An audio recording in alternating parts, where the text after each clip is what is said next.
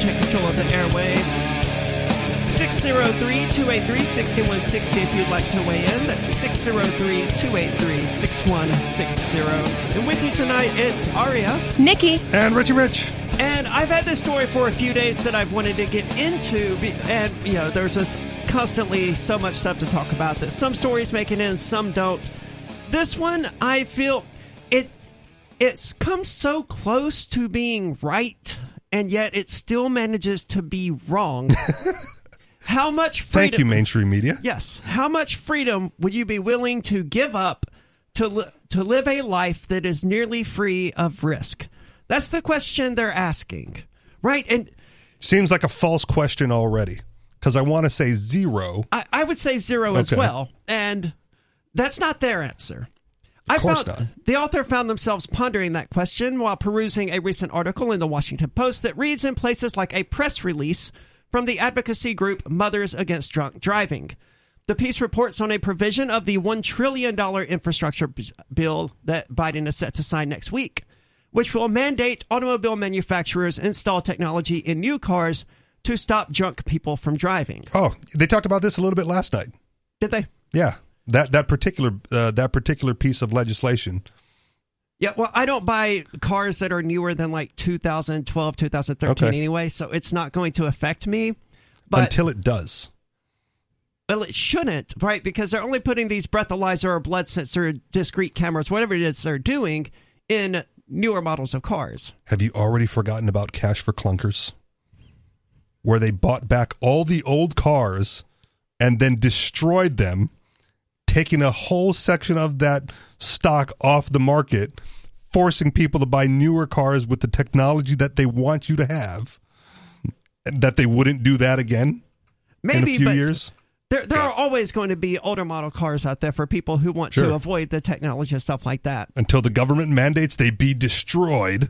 I mean, that's not impossible, right? I, I do drive a 2003 Eclipse, and that thing is not up to 2021 safety and emission and mileage standards. So there may very well come a time when the federal government's like, hey, look, no, that car's too old. But then again, people are still driving around cars that were made in like 1940s. They just fixed them up a little bit. Right. So maybe we won't ever actually see that point. That said, if you want to buy a car from the 1940s, it's not going to cost you what a 2007 will.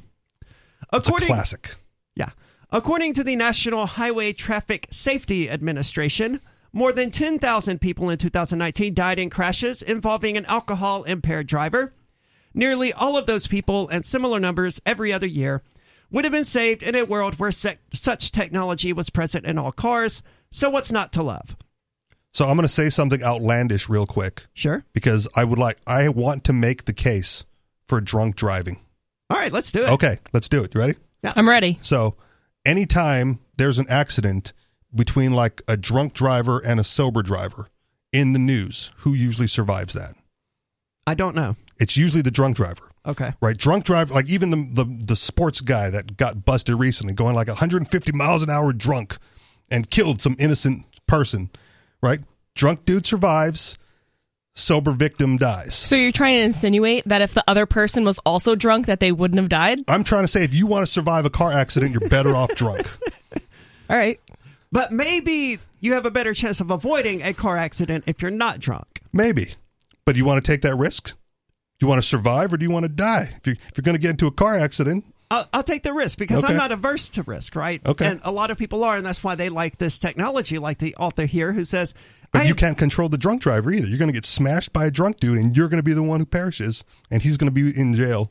You know, with some. Uh, Well, in this theory, if all of the cars required to have this technology in it that will breathalyze you or whatever, then you wouldn't. No, there would be no drunk drivers. I think they would suggest that. I tend to think the person who is driving drunk regularly enough to actually be at risk of causing a crash is not going to be driving a 2022 model car. I could be wrong there, but the author says, I admit that at first sight it's difficult to say, but that's because I have grown accustomed to living in a risk averse society. So much so that any rule or regulation that increases safety and protects people from the risk of injury and death seems self evidently sound. But is it? How much freedom and responsibility should be should we be willing to surrender in order to limit risk? Zero. Yeah, I, my answer is also zero, but we're unusual in that regard. Or at least zero mandated, right? Like I, I will take responsibility and mitigate my own risk, but it, none of it should be mandated upon me or foisted upon me by the state. Yeah, I agree with that. Yeah, that's that's a good qualification. There was there was a time like in Hawaii, you know, Hawaii has a seatbelt law, so I had to like wear a seatbelt. Well, the car I was driving, that thing didn't click in at all. So to like I was driving unsafe for years, but in order to not get a ticket, I would strap it over myself and then put the the belt lap part under my stomach and just hold it in place with my belly fat so it looked like I was wearing a seatbelt. but just just to not get pulled over. One of the few times in my life I got pulled over, it was for not wearing a seatbelt. And this made me late for work one day. I, I, this was still when I was in college. And there were people driving down the, the highway doing like 15, 20 miles per over the speed limit. State trooper ignores all of them, sees me without a seatbelt, pulls me over. I got one of those as I was leaving court for something else. Oh, that's Oh, gosh. I actually Had to call my probation officer. You're not going to believe this. They just pulled me over. I actually had a boyfriend who his same thing with you. His seatbelt didn't work in his car, Yeah. and he was about to fix it the day before, but for some reason did not fix it. He got into a car accident. He fell asleep while he was driving. He flipped his car three times into a telephone pole, and they at the hospital they said that he would have died if he was wearing a seatbelt because the driver's side got crushed and he was flung to the passenger side. Yep. So in that case, he literally would have died if he was wearing a seatbelt. Yep. Take your risk either way, man. You can wear it and and survive. You can you can not wear it and survive, and vice versa. It depends on the accident, which again is why it should be up to the individual to make the choice for themselves. Yeah, exactly. Do. I'm still surprised now that I'm thinking about it that you can even put a car in drive without the seatbelt being latched. You know Th- this was an older car. Like this is you know uh, like an '89 or something. Well, still, but even a even a modern car, you you don't have to have the Okay. seatbelt on in order to put it into gear, right? No, No. yeah. My So- car just keeps beeping until you get so fed Oh, up dude, that I you hate just buckle it up. Don't give them ideas. I, I'm just saying. Breathalyzer, and you got to click it. But that annoying beeping thing, that, yeah, it's awful. that's how they trained people to put on their seatbelts, right? Because in order to make it go away, you put on your seatbelt. I had a friend who got trained by his vehicle exactly Yeah. like this. And eventually, every time he would get into a vehicle, he would just automatically put on his seatbelt because he had been trained to do that to make the annoying sound go away. You should tell your friend on like Wish for like three bucks. They sell a little th- Yeah. seatbelt thing that just clicks right in for you. Do they really? No belt Yeah, required. Yeah. I have one of those and it doubles as a bottle opener. Perfect. So you don't have to wear a seatbelt and, And you, you can, can open and the bottle of Yeah. beer. That's perfect.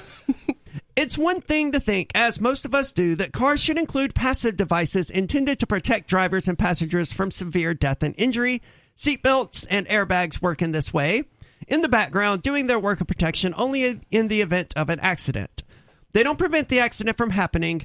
A computer monitoring system that looks for evidence of impairment and then locks out the driver when inebriation is detected is very different. It's also not perfect. Uh, That that would just suck to appear to be impaired, even if you haven't had anything to drink. You get into your car to go home. It's like, no, you're drunk. You have to call a taxi or whatever. yeah, if that was the case, I would never be able to drive home after working night shift because I'm really tired and I appear to be impaired. Excellent point. What if you got a lazy eye and it just doesn't look like you're looking at the road? In, in these cases, the technology overrides the driver's agency and stands in his stands in for his or her defective judgment.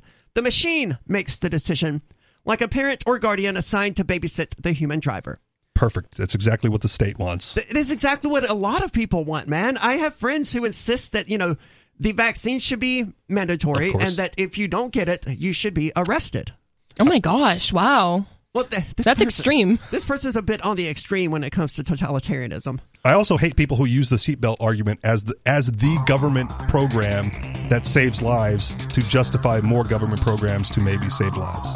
There's no seatbelt requirement in New Hampshire, and as far as I'm aware, there's It's no just that dang statistical. beeping. yeah, there's no statistical difference between car casualties here and in Massachusetts. Probably less, actually. Probably, if you're not wearing a seatbelt, you tend to be more cautious about driving. 603 283 6160. There's more coming up. It's Free Talk Live.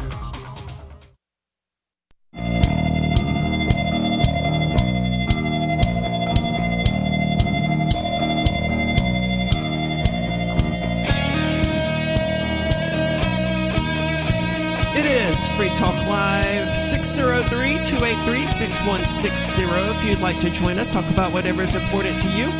That's 603 283 6160. And we're giving away a Bitbox. Now, what is that? That's a 100% open source hardware wallet that mitigates a lot of the problems that other hardware wallets sometimes have. So, we're giving one away. We're actually giving away three, but we're starting with one. All you have to do is subscribe to our Odysee channel at video.freetalklive.com and then tweet a screenshot of your subscription to me on our social media server, which you can find at social.freetalklive.com. We'll be choosing a winner at random at some point using some methodology that we haven't even figured out yet, but it's going to be live on an episode of Freer Talk Live, which we also haven't figured out when that's going to be. So, plenty of time at this point to enter the contest. More peppers. No, no. it will not be more peppers. But if you don't want to wait for all of that or you don't want to get involved in this contest, you can get one directly at box.freetalklive.com. Use code FTL to get 5% off. That's box.freetalklive.com. Yeah, absolutely no more peppers, man. Look, uh, I went to the Indian place today in Keene. You know, I go there fairly often. So when they see my order, they go, oh, extra spicy. But I didn't actually want extra spicy today. And it was so far the most brutally spicy thing that I've had from them. And just not mentally prepared for it. Let's torture listeners. Submit your video of you eating the Carolina Reaper, and then you will select a bitbox of people who submit the video.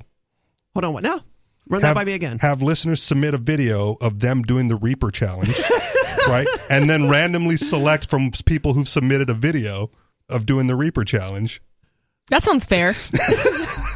I'm not opposed to it, but I'm just spitballing stuff here, I, man. Just I would be like, there. I'd be like, no, I'll just buy it. That's fine. I don't want to be responsible for anyone dying or going to the hospital or anything if they like die, that. they're not going to be able to submit the video. I know, but I'm, I would So still be it's amongst the survivors. Okay. Survival of the fittest, right? So, anyways, speaking of taking risk, because that's what one does when one eats a Carolina Reaper, we're talking about this article here that is all about people being opposed to taking any risks at all. The most vaccine hesitant parts of the country might seem more willing to accept risk, but that is deceptive. Well, of course it is, because there's risk in everything. Whether you're going to be vaccinated or unvaccinated, there's risk on both sides of the aisle. It's just a matter of weighing one risk against the other. Yep. And for me, I like I was Do you want COVID or myocarditis? yeah. the same friend who thinks people should be arrested if they refuse to get vaccinated was talking to me last night. And I was like, well, look, it's very simple. I've already had COVID. I know what it's going to do to me. And I was, my roommates just had COVID as well, and I didn't get it a second time. So I'm going to say, hey, I'm, I'm immune to it at this point because that was what spurred the conversation. It's like, hey, my girlfriend, she just got COVID a second time. I was like, well, that's interesting because I just did not get COVID a second time, even though the people, the other two people living here both had it. But anyway, I pointed out that it's stupid for me to get the vaccine when one, I've already had it and I seem to still be immune to it, and I know what COVID is going to do to to do to me, and I have no But idea what the the vaccine variants. is going to do to me. To, to which she responded, "Yes, but it's not to protect you; it's to protect the the other people who, you know, are Right. immunocompromised." I was like, "Well, isn't that what their vaccine is for?" To which she responded, "Well, there's evidence that people who are immuno, immunocompromised don't get much benefit from the vaccine." and that's why historically people that are immunocompromised don't get vaccines. But for some reason with the COVID vaccine, it's like, nope, it doesn't matter. Everybody has to get it. Doesn't matter if you're five years old. You need to get it. And the weirdest thing about that, right, is enforcing everyone to get it. They're admitting because they know that people are going to die from the vaccine, right? There's a subset of people who will have an adverse reaction and perish from the vaccine. Absolutely. And they're saying that for the greater society, it's okay to lose those people to make sure everyone else is protected. Oh God. I it's saw- in there. It's in there. Like that's the logic, right? But for you to say like I don't want to take that risk, right? I don't want to risk my own life to protect your life, right? Which it wouldn't now even do now you're a because terrible person. Vac- un- vaccinated people can still get COVID nineteen and they can still Understood. spread COVID nineteen. So it wouldn't even do anything Right. to help that immunocompromised person in the first place. It's all very confusing, and But they don't want to talk about the fact that they're willing to sacrifice a subset of the population for the greater good, quote unquote. I mean, especially children. I saw a screenshot today of someone who was arguing with someone else on Twitter saying, Look, I'm nervous about getting my kid their second shot because my brother in law's uh, someone 13 year old kid just died. Yep. After, three days after getting their second shot. Completely unrelated. No, I mean, they seem to suggest it was unrelated, right? Of course they did. But the other person was like, well, yeah, you got to, if especially if they're a male, you have to check their heart rate constantly. Even wake them up in the middle of the night to check their heart. What kind of ins- what kind of insane mother are you to give your child this vaccine that requires you to check their heart rate at three o'clock in the morning to make sure they didn't die in their sleep? And now I'm seeing articles that are kind of trying to normalize children having heart attacks and strokes. Like I saw one that like, oh, you need to know the signs of a stroke for your kids because it's not unlikely that a child could have a stroke. But- yes, no, it is unlikely. Yes, it's pretty- very unlikely.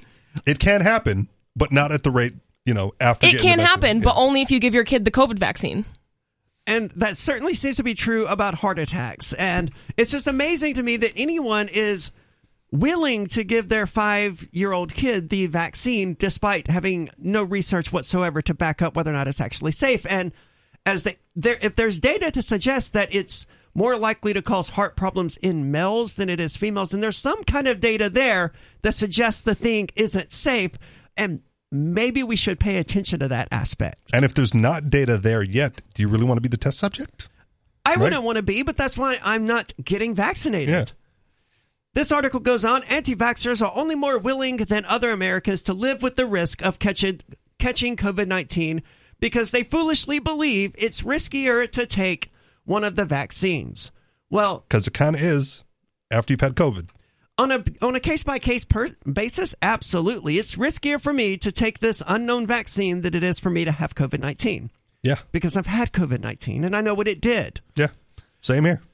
Well, most Americans make a similar calculation when it comes to the drunk driving mandate in the infrastructure bill, where they accept the trade off, giving up some of their personal freedom and responsibility in return for the promise of living in a country where they never need fear being injured or killed by a drunk driver. Until someone bypasses the technology, drives drunk, hits someone, survives, because drunkie always survives, kills an innocent you know, sober guy. It's also the reality that these are not going to be, even if this law gets passed, and I assume that it did. I don't know the details of what the Biden administration and Congress are doing, but it's not going to affect cars that aren't made that are made before this bill is passed, right? And Right. that's going to be 99.9% of vehicles because most people don't drive a current year car. Right. And that's uh, to transition this a little bit for the self driving um, side of things, right? There are people out there that go, like, well, we can't have self driving until we only have self driving because the human factor gets in the way, right? Like humans make decisions, to make choices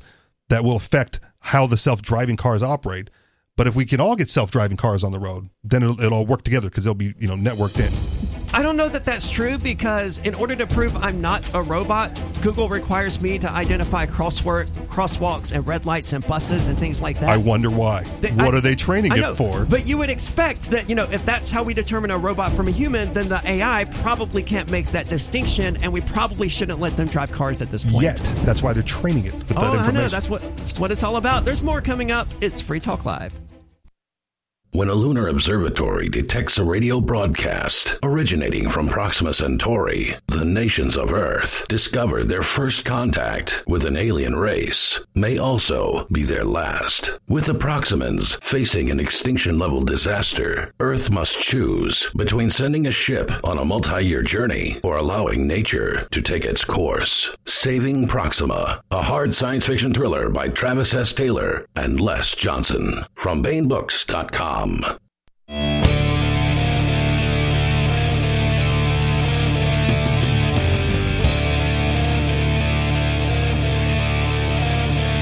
Free Talk Live, 603-283-6160 if you'd like to weigh in. At 603-283-6160. With you tonight, it's Aria. Nikki, and Richard Rich. And for those who don't remember, while we were at the Porcupine Freedom Festival, or PorcFest, I don't remember exactly when it happened, a libertarian activist named John Hurley was killed by police.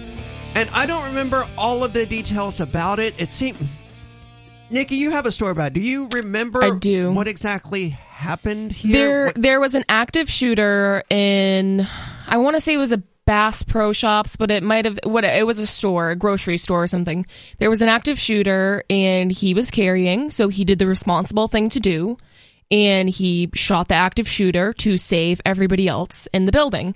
And then when the police finally arrived, they either thought that he was the shooter or they they shot him and killed him. is basically active shooter happened. and police show up and there's a guy with the gun they're going to assume he's the active shooter that's Yeah. just that's just how it goes so I he- think I would have put the gun down once I was aware Yeah. that the threat had been neutralized, and assuming that someone had called the police.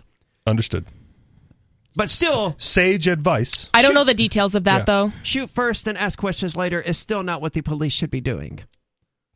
it's kind of what they do It is what they do, but it's not what they should be understood doing. yeah absolutely I mean, that's just outright saying that they value their own lives more than they do the value of citizens. And obviously that's going to be true, right? But they're supposed to be all about self sacrifice and risking their lives. They're not willing to risk their lives if they're going to kill someone like John Hurley because he happens to be armed. i'm pretty sure they've overtly said that in not so many words like we're going to get home safe to our families I, I wouldn't be surprised. I, I don't really listen when cops talk. I just sort of tune them out because they sound like the teacher from, you know, Peanuts.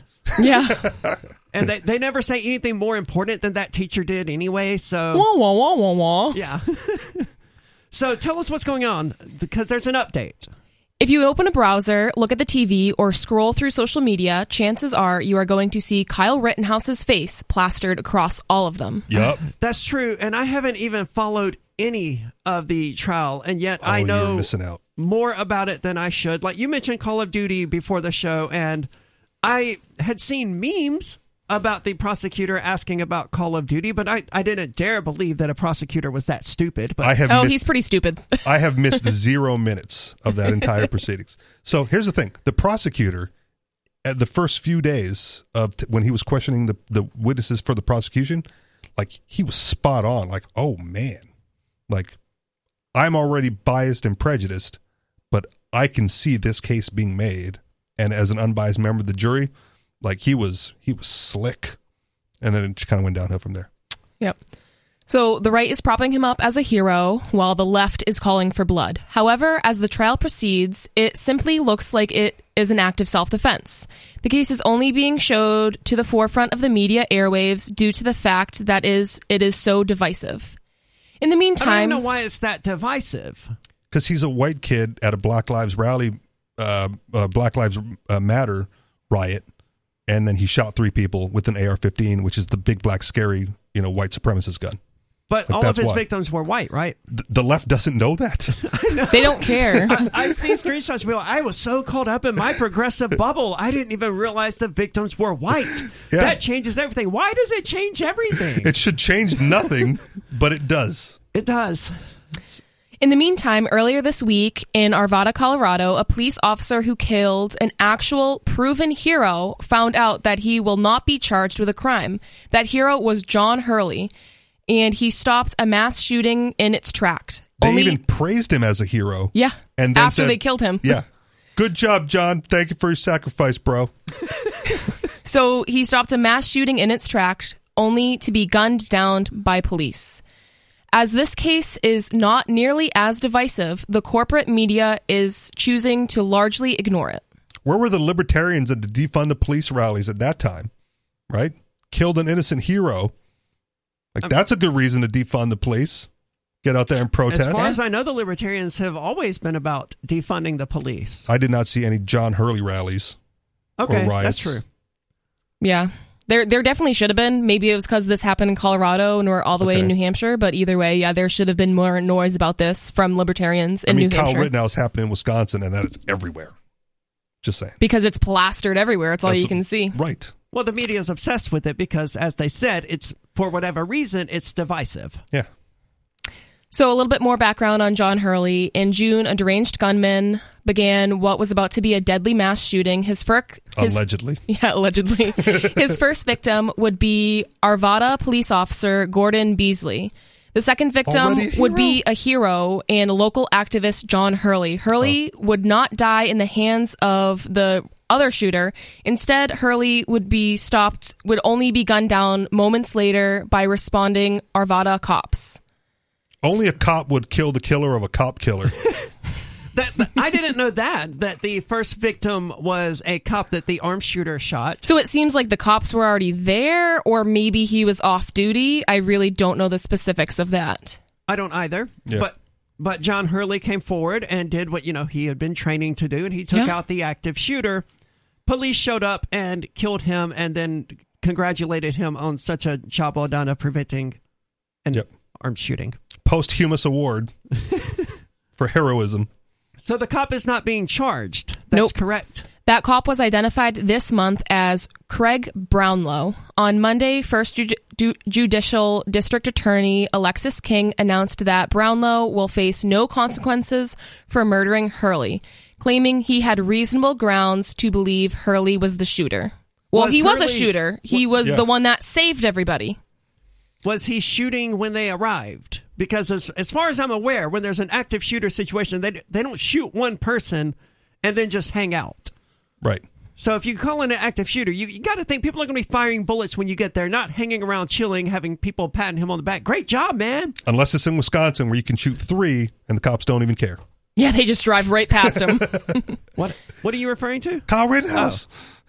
Like I said, I haven't kept up with it. I didn't pay any attention to it.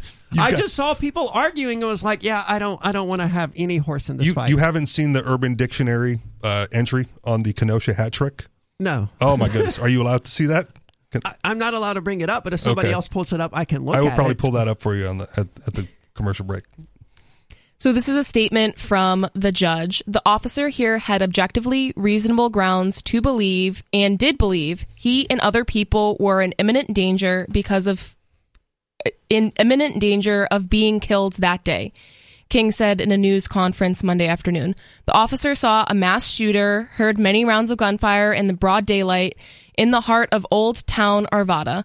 Thus, the decision to shoot John Hurley was legally justifiable despite his heroic actions that day. Okay, so he wasn't a responding police officer who was there because he was reporting to an active shooter. He was just in the area, heard the gunfire, went in, saw John Hurley with the gun, and killed him. That's what it sounds like, yes. I mean, okay, I hear that, and I want I don't want to sound like I like the cops, but if you are a cop in the area, right, you, and you and you have the opportunity to be a first responder, you probably should do that. Instead of hiding on your desk or whatever that that right. cop did in or, Florida. Or waiting for the call to come in and go like, yeah, not my job today. Like, let somebody else take it. So the fact that the cop responded to shots, I'm okay with. Yeah, I, there's really no part of this that I'm not okay with. It's tragic and it's awful, but the cop heard shooting. He went in. He saw one person with a gun, so he he kind of did what cops are supposed to do. It's, what just- we would want cops to do after they have identified the actual active shooter as the actual active shooter. Yes. Okay. And it- Uh, he definitely should have hesitated a bit, but you know, in that situation, for all I know, every second of hesitation is just one more dead body. Like I've watched the movies and they usually go freeze, drop the gun, right? And not, you know, or at least they used to in the old movies. Well, now they just shoot, Now right? they- yeah. Because it, it's less paperwork. Now they're also shooting autistic kids in their front yard in front of their moms, so they'll really shoot anything, whether it's a threat or not. Are you referring to that nine-year-old who was shot like 17 times by Yeah. responding police because the mother called and was like, "Hey, I need you to help get my kid under control," and they showed up and shot him? Yeah. Yeah, he's under control now. And then some. Got to be more specific when you talk to the cops. 603-283-6160. There's more coming up. That's 603-283-6160. It's Free Talk Live.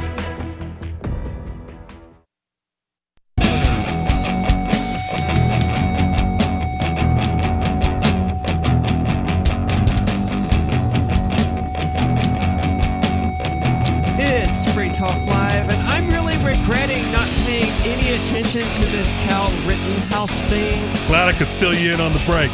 Well, yes, and I appreciate that, but as I'm sitting here doing this show, I'm realizing that, you know, my personal disinterest in the entire subject has gotten in the way of my professional capacity to do the show because obviously it's a hot topic and people are going to want to call in and share their opinions about it. And I don't know anything about any of it except that this dude from what I can tell, killed some people in self defense, and now he's being tried. And the prosecutor may or may may not be incompetent. The judge may or may not be incompetent. The greatest thing about the judge, okay, the judge. I don't know if you've seen this, Nikki. At some point during the trial, his phone rings, like his personal cell phone. I did not see this. Okay, The judge's phone the rings. judge's Wow. phone rings, and so the media picks up on the ringtone, right? And go like, that is the same song that Trump comes out to at his rallies. What This- song is that? I don't know the song. I don't. Okay. I'm Well, it seemed like you knew the song. well, I, I knew that it was the same song. I just don't know the song. I mean, look up the Trump rally song or the judge song. It's going to be there. It's in the news. Um, but they're like, he's completely biased because he's a Trump supporter, and so he obviously can't be, you know, unbiased in this matter.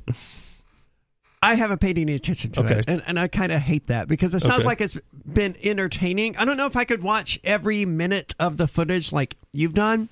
Oh, dude, when they started there's, like, cross a examination, I made reel- popcorn. I made- they he got on the stand. I'm like, this is the day Kyle's taking the stand, and I got to cross examine. I made popcorn. I was like totally into that. Well, we have Bad Slave calling from New Hampshire. Bad Slave, you're on Free Talk Live. Are you with well, us? thank you, Yeah. Everyone, and uh, I appreciate you taking my call. I uh, uh, have to say, uh, is it Conan with you? No, Or- it's it's me, Nikki, and Richie.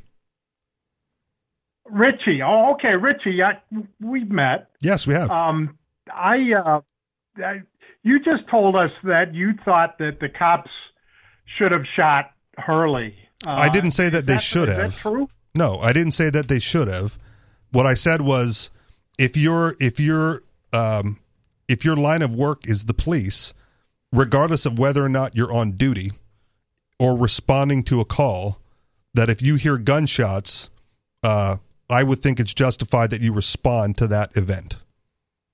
I would Right. say that's true Yeah, of well, of any course. responsible We armed citizen. by- Well, maybe not. we know Bec- that go ahead. Go ahead, Bad Slave. No, we know that, um, for instance, that the, the courts have denied there to be any requirement of response. But uh, Yeah, but you that's know, irrelevant. that Let's just assume that it wasn't a cop. It was just some some other good Samaritan citizen out there who had a gun, knew Right. how to use it, Right. who heard gunshots, ran into the store, call, saw John Hurley there with the gun. Would he be justified in shooting and killing John Hurley? No. No. And the reason I'm saying that is that even uh, Kyle Rittenhouse uh, avoided shooting someone who was at a at a person right in front of him that had a Glock and didn't have it aimed at anyone yet, and uh, didn't shoot the guy until the aim came down to uh, Kyle's head. Yep. And, And- that was the they- that, was the testimony that of the was part of the star witness for the prosecution. Right. Well, I mean, obviously, Exactly. if you're The a gun owner, then one. you're well aware that someone having a firearm in their hand is not necessarily a threat to you. But as a gun owner, I am not Absolutely. morally or lo- legally obligated to respond to an active shooter just because I have a gun. No, I, I, I didn't mean to suggest that you were. Yeah. But Or as a responsible citizen. If I if I can get away, I'm getting away. Sure. Yeah. And no one would blame you for that. I don't care. Blame me all you want. I'm getting away. Well, and, and, I'm not and getting paid that for was this. What uh, that, that is what Kyle attempted to do as well. Yeah. So I, you know, I I think that Kyle, uh, you know, behaved nearly perfectly. Uh, he might have shot off a couple of rounds he didn't need to, but uh, And he might but get in trouble for that. um, most cops, uh, you know, empty their freaking magazines, uh, at least one, uh, you know, into a threat, uh, and and it, you know, they're just bad, bad train right. trained uh, LEOs. I mean, there was It's a story really a few terrible. years ago. I think it was on the Call to Freedom that we covered it, but like there was a break in at an Apple store and something like 20 New York cops responded to it and they all missed the person they were trying to shoot at. It was really comical. I, I wish I could remember more details than that, other than that it was in New York City and it was an Apple store. And there were a lot of uh, collateral damage too. Right. So I if if we want to take this out of the were cop shot. context for a moment, right? Like as an anarchist, Yeah. right? I I don't Right. like the police. I'm on record saying worse. I'm not Sure. going to say it again here. However, I am all for like private security services, right? And it, Yes. it, and and part of the duty of a private security guard, on or off duty at the time, right? It was like if that's part of your purview to like respond to these sort of situations, that's the sort of behavior I would expect. Not to shoot the first guy you see with a gun, but if you're in the area to respond accordingly as you know a responsible part of your profession. Correct. Thank you so much for the call tonight, Bad Slave. I don't know that I agree or disagree with the assessment because I've never been in one of these positions. You know, it makes more sense to just leave the scene, right? But if you do that, you have no idea how many people are going to die. It's also not my responsibility to save them. Like I didn't sign up. I'm not saying it's anyone's responsibility, but I would feel bad if I was capable of doing something about it Sure. to choose to not do something about it. Like at the, at the we- moment, it's a moot point because I can't have a firearm anyway, right? We started with risk assessment, right? Sure. Assess your own risk.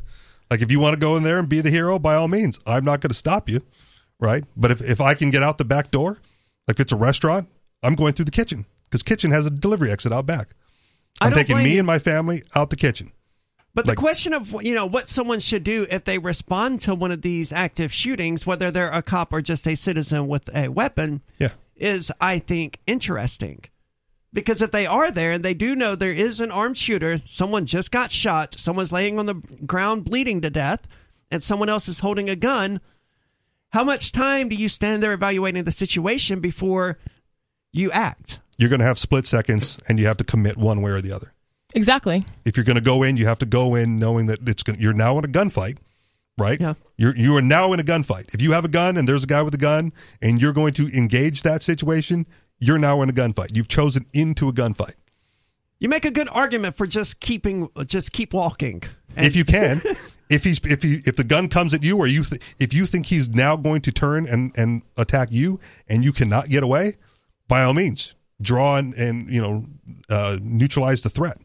I mean, regardless of what should have been done or should have happened here, it's it's really just a sad case because this guy's a hero. He saved a bunch of people, and as a result, he got shot and murdered by the police. and they're taking no responsibility for it. Nope. So, um, the article goes on to say that the three officers were eating lunch nearby and saw the gunman, who was Troyke, the original gunman who was starting the mass shooting event, dressed in all ba- all black, carrying an AR-15. When they found See? him, big scary gun. yeah, big big scary gun. when By they a fo- dude who was dressed in all black and the cops are just sitting there having some Dunkin' Donuts or something, just watching this go on. Like, man, that's not weird at all, is it? I want to live in a society where that is not weird at all. I do too. Okay. But in our society, it is weird. Sure. We have to normalize that where you can walk down the street wearing whatever you want, carrying whatever firearm you want. You can long- in New Hampshire. Understood. you can But And- even then, they poo poo, like libertarians will poo poo uh, open rifle carry. really. What libertarians are these? The not ones one, who, the, not the, ones in one- Keene.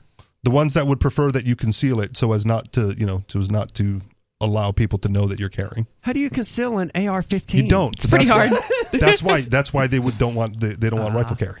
So they, they just don't like open carry?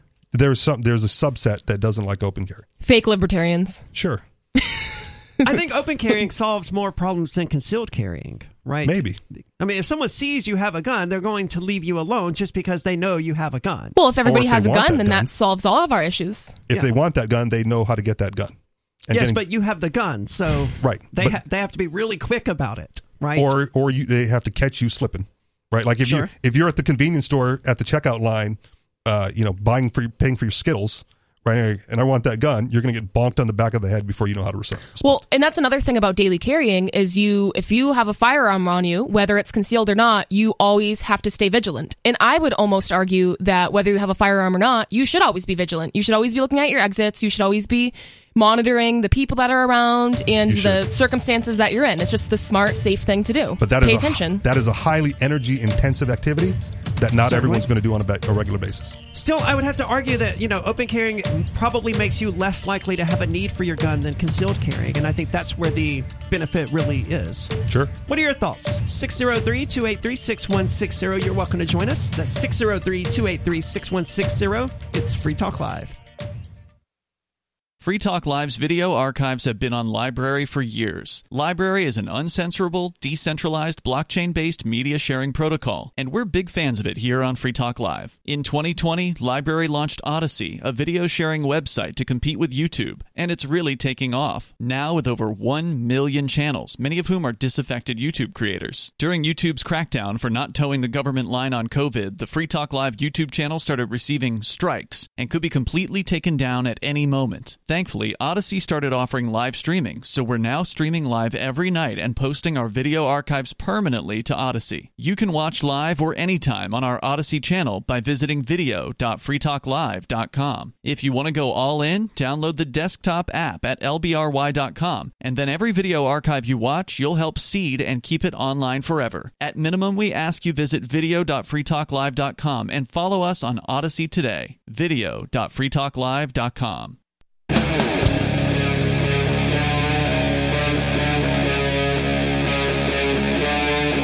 Free Talk Live.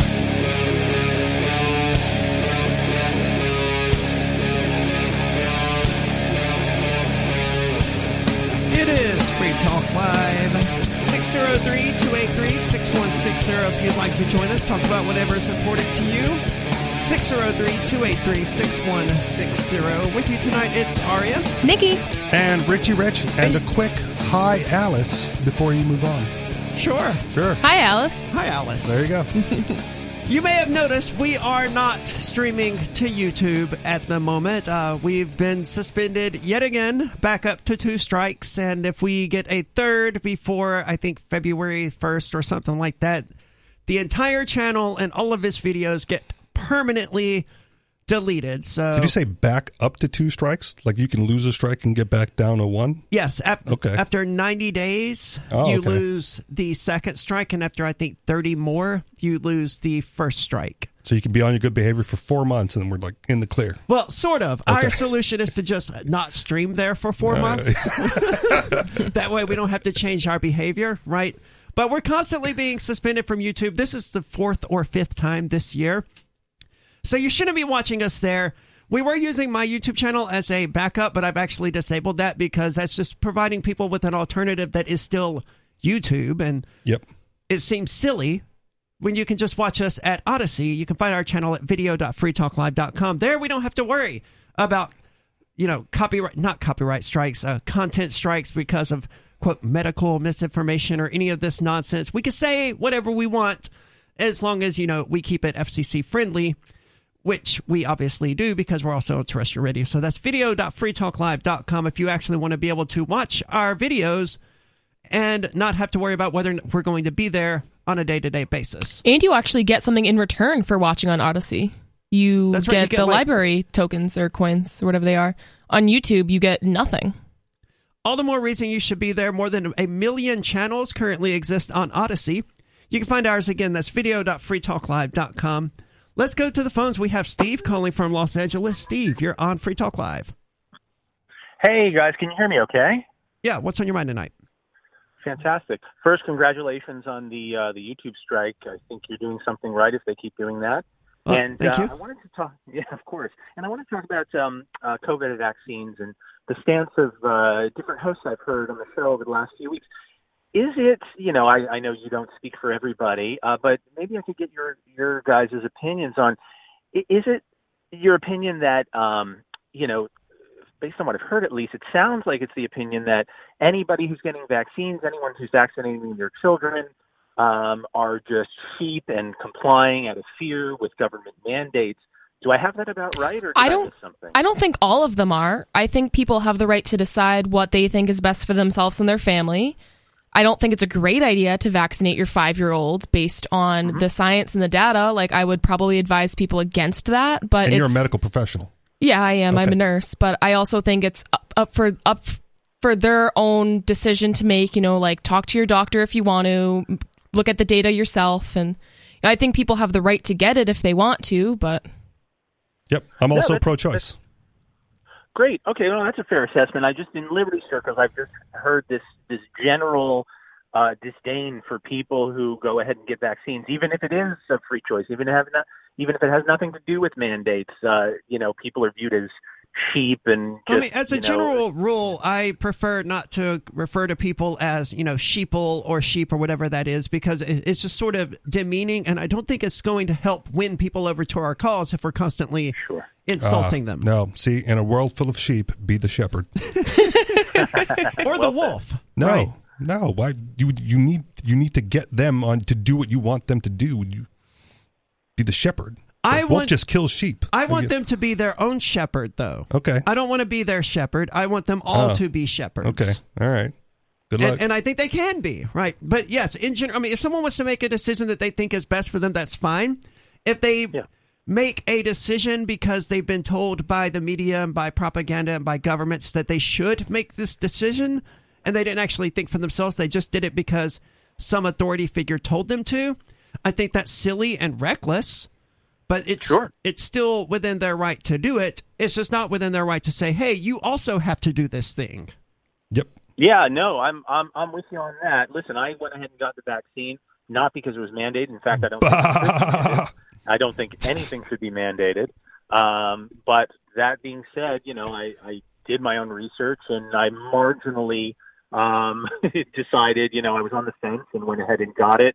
Uh, again, not not due to mandates, not due to media pressure, uh, just due to you know independent research. Uh, so Now Thank you you live in Los Angeles, where uh, things are a bit more restricted for people who are not vaccinated. Uh, did that affect your decision at all? Not really. I don't go out much anyway, so it's uh, Okay. it, it, you know it didn't make much of a difference to me. So, what was the piece of research then that you did that went like, nope, this is the right decision for me? well, it wasn't so much that it was, uh, you know, I'm sort of on the fence. I'm I'm marginally going to go ahead with this, and uh, the reasons uh, are a few. Uh, one is, um, you know, I I already get the flu vaccine every year uh, because I'm I'm prone to getting flu, and I've had that for I've done this for years, uh, and I've just you know it's anecdotal, of course, but uh, since I started getting flu uh, vaccines uh, a number of years ago, the, when I do get some kind of illness, it's generally less severe, less Sure. lengthy, uh, and so um, I sort of uh, took the same stance on the COVID vaccine, which is, look, if I if I get it, I'm not the, the healthiest guy. I'm not terribly unhealthy. I'm not terribly old, but um, you know, I- I'd rather have you know something a little more mild than something a little more severe. And from what I, I, can have a couple of questions. So you get you get the flu vaccine because you regularly get the flu, and the flu vaccine, you know, prevents you from getting the flu. Have you ever no, had? No, I don't think so. Have you ever had COVID? Uh, maybe. Do you So- know Not- not anyone? that I- do you know anyone who has had COVID? Yes. So, I also want to point this out. You said it's anecdotal, but these were your personal results based on, you know, things that you have done in the past, right? Yes. So you've experienced flu symptoms or whatever, and you said this is more mild when I get the flu vaccine, and you made your decision in somewhat based off that information, right? Partially, yes. So for you, probably a good call, right? Like me and For Aria, me, probably. me yeah. and Aria never had that problem. Got COVID, symptoms were relatively mild, right? Yeah, I was Yeah. Same- sore and tired for like a day. So we don't we our call different from yours because we did not have the same prior experience to lead to this to to lead to those conclusions. Fair? Absolutely. I hold nothing against you Yeah. guys and think you should absolutely be able to make that decision without repercussion to not get the COVID vaccine. And we I believe we both feel the same way about those who decide to take the vaccine for whatever reason they choose. Absolutely, Steve. Thank you so much for the call tonight.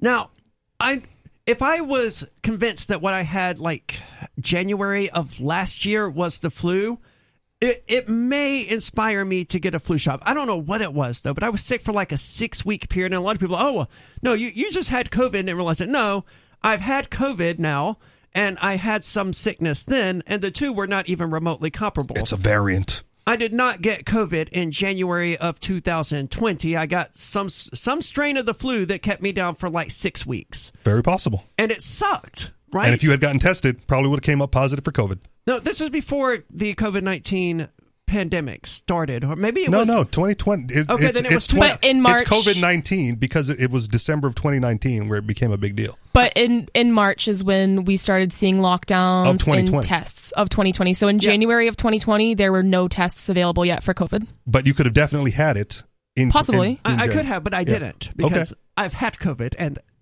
very fundamentally different things. Right. 15 months apart though. They were 15 months apart, yes. maybe it, It, it mutates, man. maybe it did mutate. That's but why there's booster shots and variants and all that other stuff. But you also said that your roommates recently had COVID and you seem to have not gotten it. yeah, She's had so- it twice already. well, I didn't lose my smell or taste back in January of last year, Okay. so Yeah, when I, I had COVID and I had like a little bit of a dry cough, and the notable thing was that I lost my sense of smell and taste for like a day, and it was freaky. Like you you can't mistake that. And I did not experience that at all. So that, again, that was a symptoms notable thing too. for me as well. Except mine lasted like seven weeks like that before it finally just gradually went away.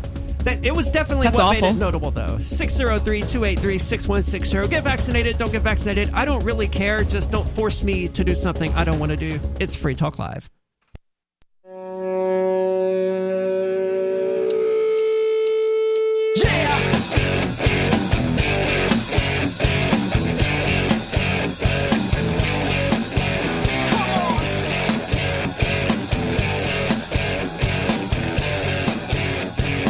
Free Talk Live. You're invited to join us. 603-283-6160. You can talk about what we've been discussing, or you can talk about whatever is important to you. That's 603-283-6160. I want to tell you about Bitcoin.com because what I don't know what it's doing right now because I I can't legally pay it. Well, I, if somebody pulls it up, I can look at the number, right? But I can't just browse. What's the value of Bitcoin today? So I don't know what it's currently doing, but it's at or near an all time high, and it's sort of been hovering around that point for the last week or so. It's time. If you don't already know about this world changing technology, it is time for you to learn about it. You can go to bitcoin.com, click getting started at the top. Take a few minutes out of your day to watch the, uh, just a few short videos that will teach you the basics of cryptocurrency. And if you're already an expert or knowledgeable, go to news.bitcoin.com to stay up to date on all of the news and headlines that are relevant to you, all on a sleek, easy to use modern website. That's bitcoin.com and their news site, news.bitcoin.com. It's almost at sixty six thousand dollars right now. So, it's down. hovering around its previous crashed. all-time high from like a week ago, right? Bitcoin is dead again. People love saying that for sure. Look, I'm allowed to use Drudge Report, right? And for the last few days, there's been an article there that I'm, I'm not clicking it because I know what it is, saying Satoshi Nakamoto's true identity may be unmasked in this trial, and I already know it's about that fraud, Craig Wright. Okay. Yeah. And there is zero chance that Craig Wright is Satoshi Nakamoto or that Satoshi Nakamoto is going to be revealed in this stupid trial. Is that the Bitcoin SV guy? Yes. Okay. And I, Maybe a Satoshi's chance. I do like no, no, not even a Satoshi's chance. I do like Bitcoin SV or some of the things that it's done, but Craig Wright is a fraud and a liar. And I want to say that again on national air, just in case Craig Wright happens to listen to Free Talk Live. He's a fraud and a liar, and he's not. I'm more likely to be Satoshi Nakamoto than Craig Wright because the real Satoshi Nakamoto, and you know that right there saying that instantly eliminated me, would not go around telling the world that he's Satoshi Nakamoto. Clearly, because he hasn't, except Right. for Craig Wright. That would be a really good way to get governments around the world to have you assassinated for doing everything that you could to destroy their, you know, their hold on power over our lives. And clearly they're not buying it either because this guy's still alive. Good point. but we have David calling from New Mexico. David, you're on Free Talk Live. Yeah, I'll expand upon a point I made last night, but uh, Bitcoin's probably about to drop about twenty thousand any day now, and then uh, So I doubt that. to- Why do you say that, David? Well, because it's the historic pattern. It should drop about twenty thousand, and then then come back up to uh, mid seventies or eighty or eighty five. Well, the Anyway, the point that- hold on, the Yeah. historical pattern is that toward the end of the year, the value of Bitcoin tends to go up. I would expect it to hit 80, 90,000 by the end of the year. I'm actually expecting to get to hit 100,000 by the end of the year. I didn't say it wouldn't. I just said there's probably or there there may very likely be or may very well be another drop between there and now and then. But that's I don't know anything. That's Here's, just my here's the beautiful gut. thing about both of your opinions. You can put your money where your mouth is. I can't. let's That's see. right. Well, yeah, you can, but I mean, normal people, right? So- like you can bet accordingly based on what you think is going to happen. Well, the reason one Right. gets into Bitcoin shouldn't be because one wants the value to go up. It's one should get into it because they believe in the philosophy behind it and you know liberating us from the financial system. David, I have a question for you. What are you willing to What? bet that Bitcoin is going to drop twenty thousand dollars? What would you be willing to bet? What? Bushel of apples. You're talking about it in, in terms of money? Yeah, like if you were like placing a bet with somebody, like somebody says it's not going to drop, you say it is going to drop. What are you willing to bet? If I was going to put that money uh, in a bet, I would rather put it in Bitcoin. when it drops. But would Yeah, you yeah. Well, I would. would you wait until it dropped or would you go ahead and buy it now? No, in well, in my case, I would think I'd wait. Uh, I'd I'd wait before I did that, uh, and then get in uh, down the road like a month or two. And if it's gone up, it's gone up. If it's gone down, it's gone down. Either way. But what I'm saying is, I, I suspect there may be a dip coming uh, before it goes back up again. But anyway, what I called about. So at what point What would you say I- I've, I- I've waited long enough and the value has only gone up, I should go ahead and buy it? Yeah. Well, then you, people, you then you buy should, in and you ride should it be up. a buying it. If if you have if you have disposable income and you're interested in, you should be buying it in these cycles. Whenever whenever it uh, you know buy the dip, buy the dip. When it goes down, buy it, and then and if it and if that pattern stops, then stop buying the dip. But if it the pattern continues, then continue to buy the dip. So what See, I called don't know about. what I, I don't know that buying the dip even matters. Someone could just use something like Bitwage to have you know one percent of their paycheck diverted automatically to buy Bitcoin, and then every You- single would be like dollar cost can, you averaging, can do you can do you can do both. They're they're not mutually exclusive. You can do both. So what I called about is lawfare, how to fight back against. wi- So when you're in court, and some of you have been in court, when you're in court, and especially if you represent, especially if you're representing yourself. You often get shut down by the judge or the other side, ultimately the judge. You want to make a point, you know that the other side is lying, they're saying stuff that's not true, et cetera, and you try to uh, fight that, and you get shut down in court. So here's a way to, since you get shut down in court, to fight back out of court. And for instance, if uh, if what what I just described is happening, uh, what I've been doing for years is attaching this little blurb to everything that I posted on my subject area, and that is uh, uh, notice public, legal warning, danger, assisted by New Mexico Court of Appeals proven child traffickers. That's an allegation. Judges, judges John J. Romero and M. Monica Zamora, uh, Nicole Maderia Elich, Kurt Odin Elich are committing domestic and child abuse by parental alienation. Do not spend time or money in New Mexico. I've attached that blurb to virtually everything I posted. Okay, let me ask you a question. David. Yeah, I would block I- your number if that was your SMS signature. I have a court date coming up on the 29th for a parking ticket. and I will be representing myself. How in the hell is that thing you just said going to help me at all? That is so particular to you and your circumstances. Well, but you do that something I do similar not for believe You would say all you have to do is attach this to your document when it's so Yeah, uniquely suited to you and your No, situation. Okay, to be fair to David, he said No, it's a you're wrong. strategy, and you would have to find your own specific thing for your area to, to do it here. to call the judge a child sex trafficker or whatever what- he said. If the judge is a ch- Here's- child sex, here- child sex You'll trafficker. definitely win that case. The bottom line. Here is the bottom line. I've been doing that for years, and everything I just read is true, and I took it right from the court's own records. Now, if I was defaming anybody, what they need to do is they need to file against me for defamation. But in, in, in nobody has ever done that, despite the fact that if you search any of those names that I mentioned or mine, David Brent Olson, David Olson 333, you instantly see all of my allegations fill the page. And so they definitely know about it, and nobody's ever done anything about it, which means that they're afraid to do that because if they take me to court for defamation or anything else, then all of the truth comes out, which means the truth that they suppressed in the original court hearings, which they have the ability to do, they, they would not be able to suppress that if they bring me up on defamation for these allegations that I have published. And you That's said all this point. last night, so what's the update? the the well I didn't say all of that last night. What I what I what I'm adding to it tonight is that if they do actually decide to file something against you, then it opens up the the fact that uh, they're that all of the things that they try. Okay, David, to quick question for you. Will then be pardon. What ha, has this resulted in a judge not disregarding you in a courtroom?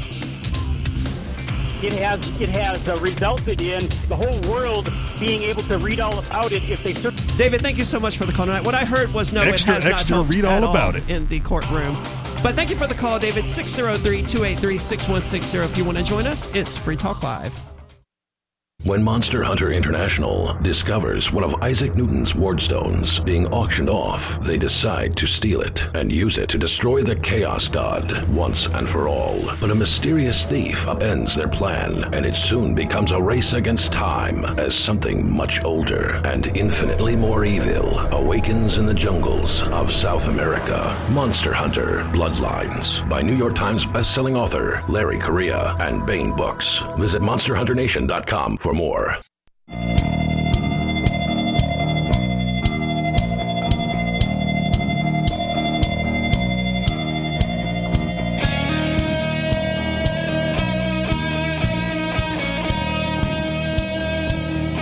It's Free Talk Live, where, as always, you're invited to join the airwaves, take control, talk about whatever is on your mind. 603 283 6160. And with you tonight, it's Aria. Nikki. And Richie Rich. And Rich, I miss doing shows with you because you bring in some of the weirdest show prep, such as what, like, I wasn't even aware that Donald Trump was still president. Yes. I- Amazingly. They're teaching this in history class. I missed Apparently. that altogether. I, I thought it was this other weird, babbling old guy with dementia who liked touching kids. Six of know- one, half a dozen of the Yeah, other, man. I didn't even know it was the the same old, demented, weird guy who babbles and likes touching kids. Yep. I was amazed at the beginning, right? Like there were there were again people people members of the community that we are involved in that were convinced that Trump was going to win at some point and be declared the victor. You mean after the election, or do you think there were people in our community who thought he was likely to win re-election? No, no, after the election, like There, there's idiots even in the liberty movement, man. right now I was like, okay, I want to hear your theory and I'm going to disagree with you, but I'm not going to make a heartfelt argument because I don't care that much.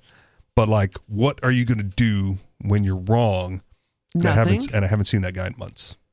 Just throwing that out there. No, and that's true of a lot of people. A lot of libertarians were like all for Trump because they, they quoted him. They pointed out that, you know, he once quoted Ron Paul's non intervention policy or something like that. It's like, hey, look, you know, he's got some libertarian ideas. So they went all in on him.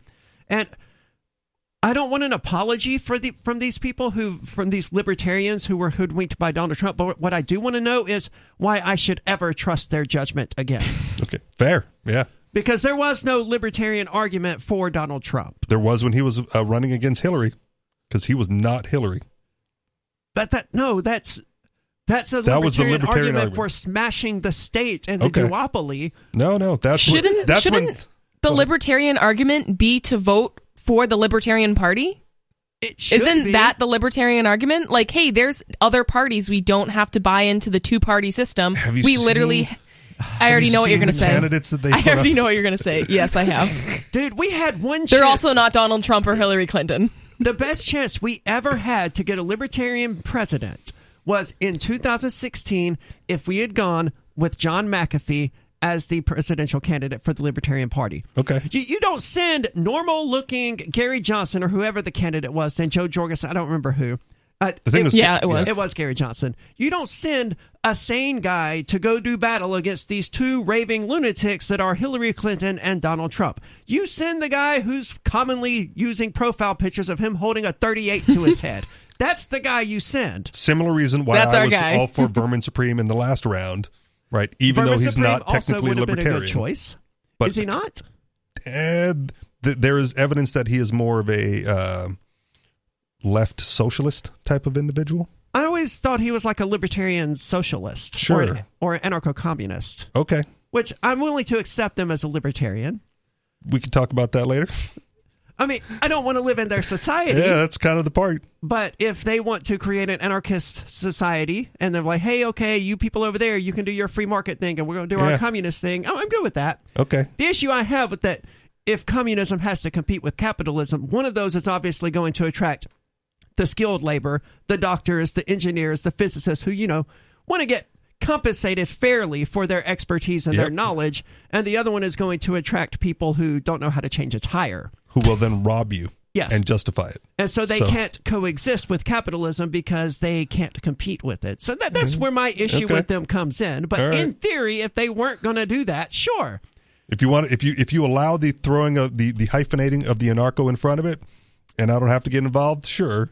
Yes. But I don't, you know, socialists and communists are usually not in the same frame as libertarians. I would have to agree with that. Okay. But Trump, still president. Uh, yeah, I, Okay. I will allow for anarcho-communists, right? As I will long as- allow for them to have an anarcho commune, yes, but as not long the as they overarching. don't force it on people. Right. Yeah, and that's where the rub is because they know, at least innately, that if they have to compete with capitalism or free markets, they're go eh, they're going to get decimated. Yes. But that's a future problem. Can we have the anarchy first, please? Absolutely. Let's yeah. let's smash the state first, and then we can sort out. You know, when you see our little free market society thriving and growing and developing, and you try to attack us with your rocks and your sticks because all of the all the chemists and the people who know how to make guns joined the free market where they would actually get paid for those skills. That problem will sort itself out. So, as I said earlier, in a world full of sheep, be the shepherd. I'm okay with a tenuous alliance with Antifa because they can be the front line against the state. Right? And then when They're both not doing a very good job of being the front line against the state, from what I can tell. Okay. Antifa just wants to be in control of the state. Because they have not been shepherded in the proper direction. Well, they haven't become shepherds. Okay. I don't want them to be shepherds. I want them on the front line fighting the state. I want them to be shepherds when they're because weakened, when they both sides be, are weakened, then we can swoop in and take them both out. But if they're shepherds, then they wouldn't be lambs being led to the slaughter by you know the wrong shepherd who comes along and promises them that oh join our communist society, it's going to be great. Look, if they were sheep, they would just go along with that. But a shepherd go, yeah, no, that doesn't sound like a good idea. here's the pro- here's a problem with libertarianism as far as a takeover is concerned. Like the the Chaz, the Chop, the autonomous zone, right? Libertarians will never get that far because under like libertarian code, they would have to have gotten consent of every single property owner on that block Right. before putting up a single barricade. Right? I don't, I don't know. I, I You can't take over the block if it's private property. So libertarians won't do that, which means there won't be a libertarian autonomous zone. you can't take over the block, but the street belongs to quote the public. And in the current system, yes, you could take over the streets, Okay. and, and do what? You would still have to allow the property owner to to leave and you know return to their property because otherwise you're infringing their right to travel. But if you wanted to put up barricades or whatever, I see no reason why you couldn't. It's your street after all, right? I mean, I I want to say that you just contradicted yourself by saying you have to let them travel, but you can also put up barricades. Right? Why put up the barricades if you have to let people travel freely anyway? Well, you have to let people who have property within there travel freely. Okay. But you wouldn't necessarily have to allow people who don't own that property in. Okay. But I wouldn't want to do that anyway because I'm against imposing, you know, borders and stuff like that in the first place. Understood. But that was like that was a direct assault on state control at the time, right? They burned down the police station, they took control, they said like we don't want you here. This is now ours. Well, And it I'm was their attempt to create their own little mini state Sure. using force Oh, and I violence. forgot about that. That Right. was fun. Understood, right? And what happens if they were to have succeeded in that? They have no legitimacy whatsoever. They have Right. the same amount of legis- uh, legitimacy that every other government has. Not in the minds of the general public. No one looked at that and went, "Oh, great, there's a new state formed. Like, how do we, how do I get a passport for this?" No, they were like, "Get those dare, get those terrorists out of here." True. They did not have the consent of the governed. Right. And so taking them out after the fact would be easier. I don't think it's necessary though. Okay. But anyway, Trump is president apparently. A history teacher told her students this, uh, and she has been removed from the school. Sarah Silicula's son got into the car after school one day last month, upset and confused by what the teacher had just taught him. Armed with new knowledge, the eighth grader had hold, a, hold on. This kid was in the eighth grade and had never been on the internet enough to know that these insane kooky people exist. he may have saw a TikTok video of some kind, but did- his his teacher is the one who told gave him this information. How did he not know about QAnon or the fact that these people thought that JFK Jr. was going to return from the dead or something in Dallas a few weeks ago? See, again, I, I want to put myself in eighth grade or even like sixth grade doing current event reports. Like I didn't know, I didn't care. Okay. was was not interesting enough to me That's to like fair. garner my attention. And most students in the public school system have kind of been brainwashed to think that their teachers are all knowing, and that's where they get most of As their well like they should. legitimate information from. So your teacher tells you that Donald Trump's the president, you might believe her, I guess, if you're a naive. naive. Especially if it's a test question and you want to get an A. Yeah. Yeah, I hadn't thought about that. An eighth grader probably wouldn't be aware of QAnon or current events or politics. I mean, they do that to pass a class, and that's Or how to much it. process that information. Yeah. We're going to talk more about how Donald Trump is president, according to this history teacher. 603 283 6160. It's Free Talk Live.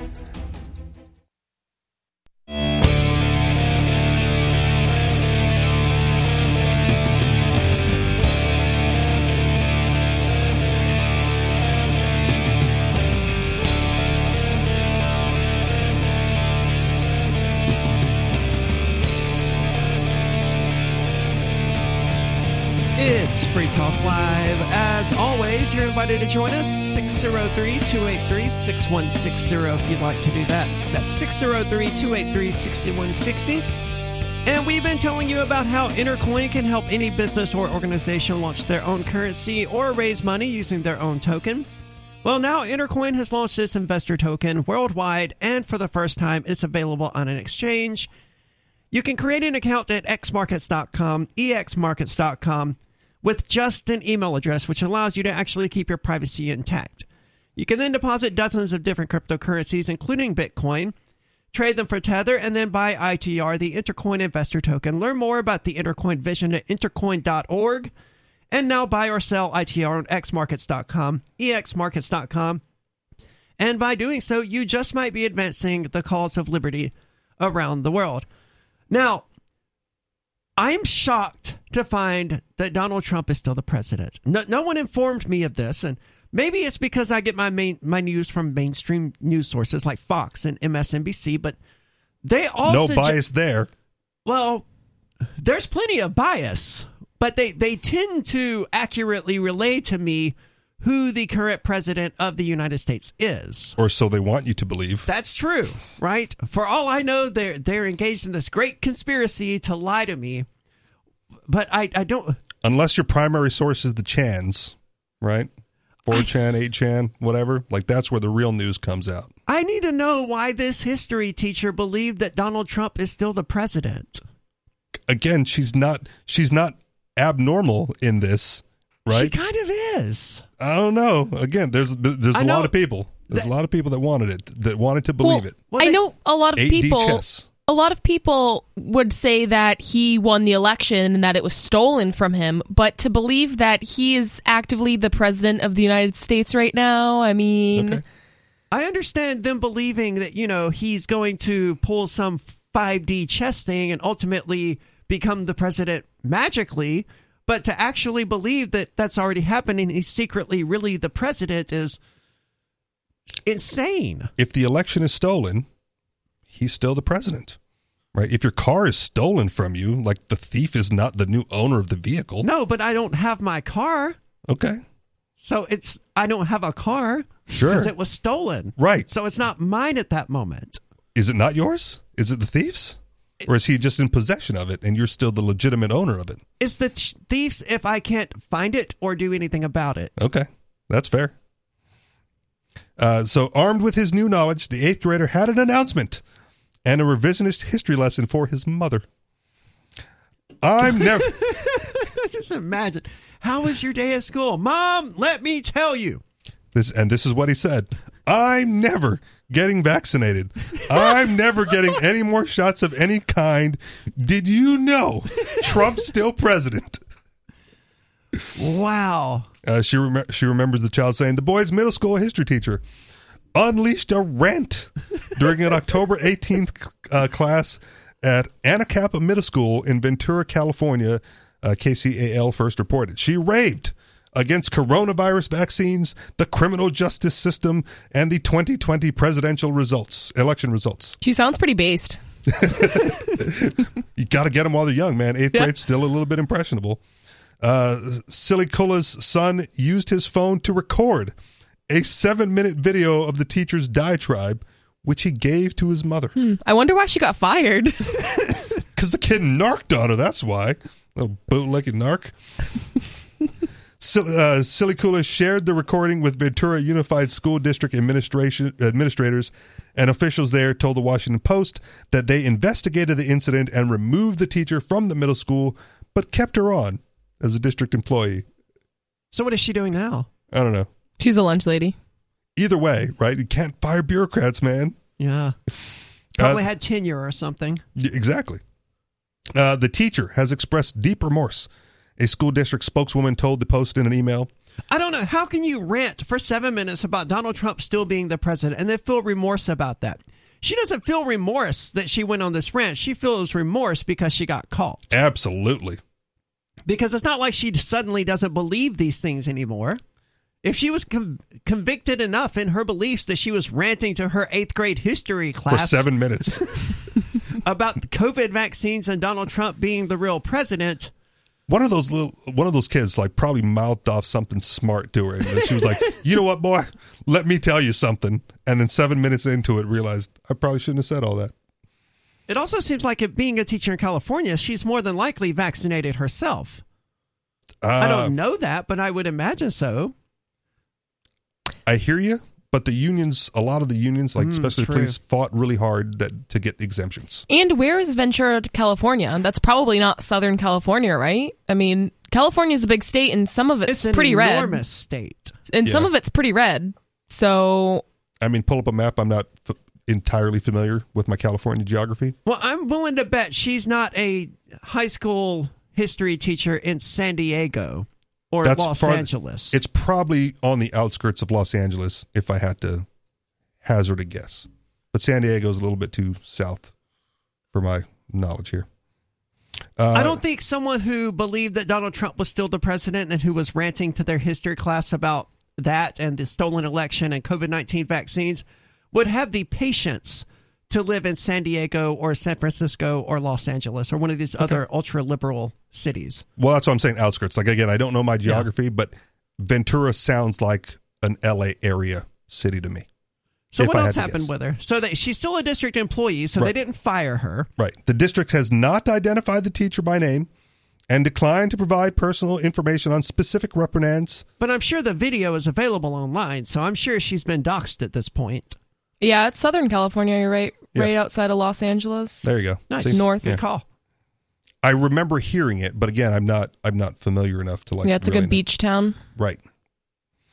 Uh, citing policies on empl- employee personnel matters, Superintendent Roger Rice, in a statement to the Post, said the district does not condone the non instructionally related discussion that occurred in the classroom. He added, "The Ventura Unified Well, School District." Well, she was teaching. To be fair, she was teaching history. revisionist history. It was incorrect history, but it was history. Do we need to go back through all the history that's taught in public schools and like suss it out to see how much of it is actually correct and incorrect all of a sudden?" Well, that's the point of critical race theory, right? I, you said it, not me. uh, we're closely with staff to ensure that this, this does not happen again. The incident comes as classrooms and school board meetings are becoming political battlefields. Republican Glenn Youngkin, a political newcomer, upset Democratic contender Terry McAuliffe in last week's gubernatorial election in Virginia by, in part, decrying the state and local mask mandates for schools, saying the decision should be left up to parents. Youngkin also inflame the culture with main, uh, war mainstay issues of race and transgender identity in schools, urging parents to get more involved in curriculum decisions. He and other conservatives have ra- railed against critical race theory, an intellectual movement examining how policies and laws perpetuate systemic racism. The college level framework, the Post has reported, is not taught in K 12 classrooms in Virginia or elsewhere in the country. I got to tell you, I love watching conservatives get upset about critical race theory because I always have just one question for them. What is critical race theory? And I have yet to have one of them able to give anything that even remotely resembles an answer. They have no idea what it is. They're just upset because it has race in it, and Fox News told them to be upset about it. Okay. Are you supporting critical race theory then? I don't support. I don't support it or disavow Okay. it. I think it probably has some merit to it, but I also don't know what it is or what it's teaching. So I can't say that I support it, but it's upsetting conservatives, and I, I support that. So I don't know. I'm kind of torn. I like seeing Republicans deeply pissed about things they can't control, but I also don't know what it is that's making them so angry. But Um, neither do they. It's an it, well, okay. So it's an attack on their whiteness. But that's Right. what they think, right? Because that's what Sure. Fox News told them. Absolutely. But it's more an attack on the structures and the systems that have been in place in the United States, as I understand it. Again, not having been taught critical race theory, Right. I don't think it actually has anything to do with a given white person. Not a given white person, but white culture in general. Right? Like those everything that the everything that the United States is built upon was built by white men. Right? And and, and that alone to an extent. to an extent and that has dis uh, disadvantaged minorities throughout American history. Yes, that's a true statement. Okay. And you can see why that would upset white American men, No, I can't. it's just a statement of fact. I which is now being taught in school I understand. that they're responsible for disenfranchising minorities. but that's not even what you said, and that's not even what you're what it teaches. Okay. Ah, but you you see the same thing I'm seeing. Evidently, it's just Republicans being upset because they think it's an attack on them being white. Yeah.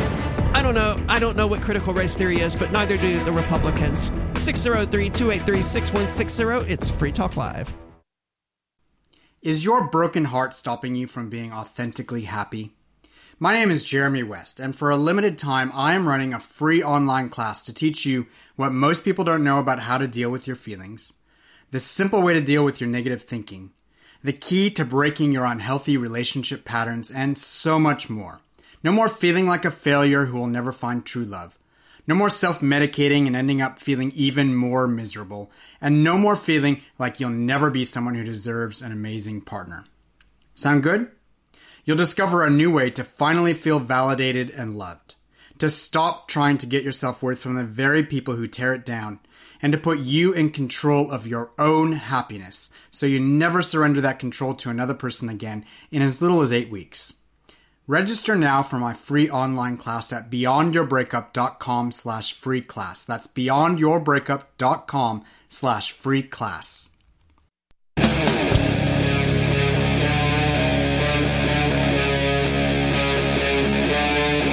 Free Talk Live.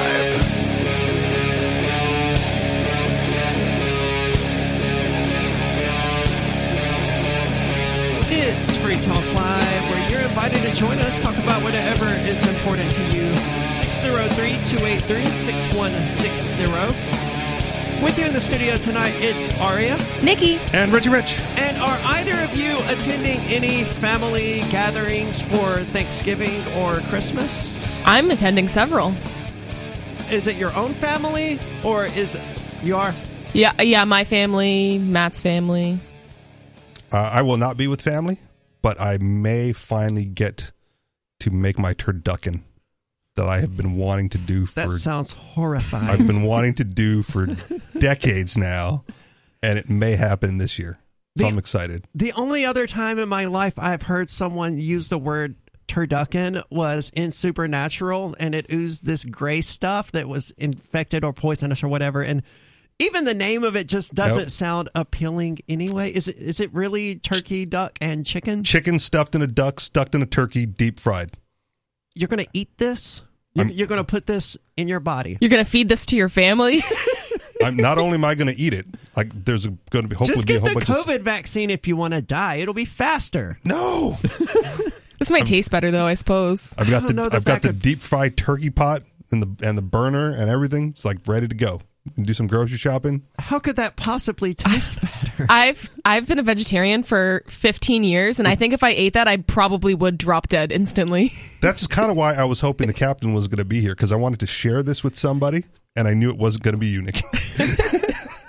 the only meat I really eat is poultry and fish, but We'll have some turducken. no. Yeah. It's all three No. pol- poultry.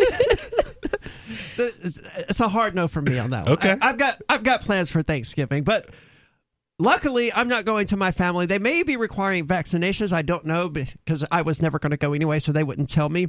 But apparently, three in five Americans are banning unvaccinated relatives from family gatherings coming up. We are going to be talking about that, but first we have Major Payne calling from Michigan. Major Payne, you're on Free Talk Live. Good evening, folks. Hey, what's on your mind First, tonight? I want. Well, first, I want to touch on real quickly this uh, international conference on global warming. The uh, the pole, the North Pole, the pole going through the Earth is shifting 30 miles per year. So I'm basically coming closer to Florida every year. Every year, I'll be I'll be in Taos next year, by if if this mathematical conclusion is correct. Now, when you But, say uh, the when you say the pole is shifting, I think you mean the magnetic North Pole, right? Not the actual land mass. Yes, yes. I yes. thought he was talking about like a But- physical pole that skewered the earth. But that doesn't change It your is a physical pole. It is a physical pole that skewers the Earth, and it pitches us onto the sun. Just Okay. just a pole that goes from the North Pole to the South Pole, just connected all the way through there. like a shish kebab. Well, That's what I'm picturing. It, it, it's it's it's metaphorical, dude. Don't get carried away here. I'm picturing like those solar system projects that kids do with like the styrofoam planets and they have like the sticks The toothpick jabs is through 'em, the, shifting. the toothpick. Yeah. Yeah, well, Pluto's no longer a planet, but you know, whatever. Um, anyway, the Revisionist thing I really wanted to touch on was, uh, um, oh goodness, you guys got me rattled now. Let me think for a second. Um, you had mentioned you want to talk about my hatred for conservatives. Oh yes, yes, yes. The, How the could you forget that? Party. No, no. I I recently uh, I, I live off the grid, so everything I watch is like DVDs and stuff. I don't do the inner tube, and I don't do. I, I live on DC and a wood stove and a little propane. I am totally defunct from American society. There is no wires coming into my house. That sounds wonderful. It does. But uh anyway, so um as far as the assault on the conservative party, I just got done watching a a little ditty I bought on U.S. Grant from the Civil War. Now, when you say Right. conservative party, you mean the Republican Party, right? Correct, because that was established in the Civil War. at the establishment of the beginning of the assault on trying to free the slaves. Lincoln was confused at the time, uh, and the the the agenda was not quite clear. But uh, anyway, U.S. Grant, who ended up being the general that pretty much saved our asses as far as that war went, um, he started out in very humble beginnings. Didn't that war kill like General six Lee hundred thousand Americans? Major Payne. Well, he, he at, at one point he was he was in the Mexican American War, like in 1858, long before the Civil War. Yeah, but the Civil And, War uh, itself didn't it kill like six hundred thousand Americans? It did, it did. There was more men killed in So this is the good guy. battles in the Civil War. Well, he was he had foresight and he had balls. He could contain himself under battle and think clearly. But you the gotta thing break I some eggs to to make an tell you, the thing I wanted to no, listen, the thing I wanted to tell you was when he was a young man and very impoverished and selling firewood. He came from an anti-slavery family. He married into a slaving family. His uh, father-in-law gave him a slave. At about 15 years into that slave's hitch, he took him when he was at his poorest state. He was selling firewood to support his family. He freed this man. And this was before the Civil War. That's all well and This good. Way to insult your father-in-law. I mean, that's fantastic. I'm obviously against the institution of slavery, but but what does that have to do with modern conservatives? And your disdain for it. Well, we in the North fought against what was in the South, and that was the birth of the Democratic Party. The Democratic Party has never quit being the three-headed snake that it is, It- and it's it's horrifying to me. yeah, I'm also no fan of the Democrats, though. Be, be belittled and betrayed and begotten. I'm horrified. You, you realize that Aria won office or, you know, won a primary as a Republican candidate, right? Like that. Well, I uh, good. Okay. Congrats. Congrats. I hope she does something with it. Oh no, that that was like a year ago, and I lost the election, but I did get Right. like seven thousand votes, something Right. like that. but like under under the Republican banner, Yeah. right? And so t- Yeah, I don't but know to where be the fair, the Republicans weren't very happy about that. all yeah, fair, but to say like you have some sort of hatred and disdain for the institution. Well, I certainly do. Okay. Right? I, I, I love it when they're upset uh, because they're perpetually upset. They're, they're especially the ones here in New Hampshire. They're a bunch of old, stodgy people who resist change at every interval. And sure, they're they're generally nice to my face. They were generally nice to me when I was at the meetings and all of that. But it's it's easy to be nice to someone when they're standing face to face with you. As soon as I wasn't in that those meetings, that their true natures came out. These people were not kind to me, Major Payne. They were vicious. What? They were vile. They oh, were disgusting. Yeah. And this is New Hampshire. Let's not talk about what the Republicans in Mississippi had to say about me. Well, so, I, so I why wouldn't. I have disdain for these people? They've been spewing disdain at me my entire life. I don't want to belittle what you've been through, but uh, I think there is an overtaking of the civility and the mindset of America, and uh, I, I don't know what to call it. Maybe phallic displacement syndrome. Peace out. Thank you so much for the call tonight, Major Payne. Again, uh, it wasn't the Democratic Party or the Libertarian Party that put forward legislation in the state of New Hampshire this year that would allow conversion therapy to be re legalized for minors to be subjected to. That was the Republican Party. And that's here in New Hampshire, where they're generally fairly liberty leaning, even before the Free State Project was here. It wasn't the Democrats or the Libertarians who put forward legislation that would call uh, sexual reassignment surgery. Uh, what was the word they child used? abuse? Child abuse.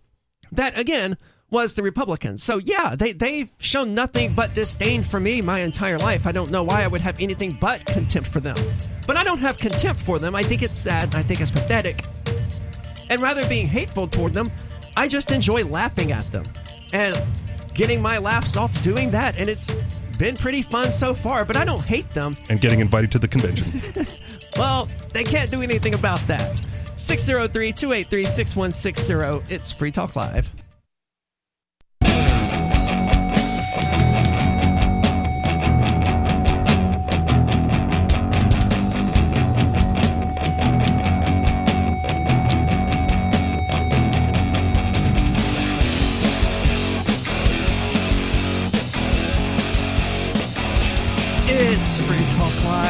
603 283 6160 if you want to join us.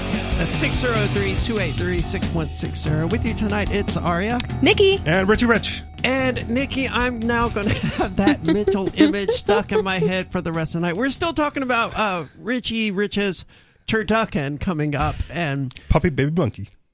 What? Puppy Baby Monkey.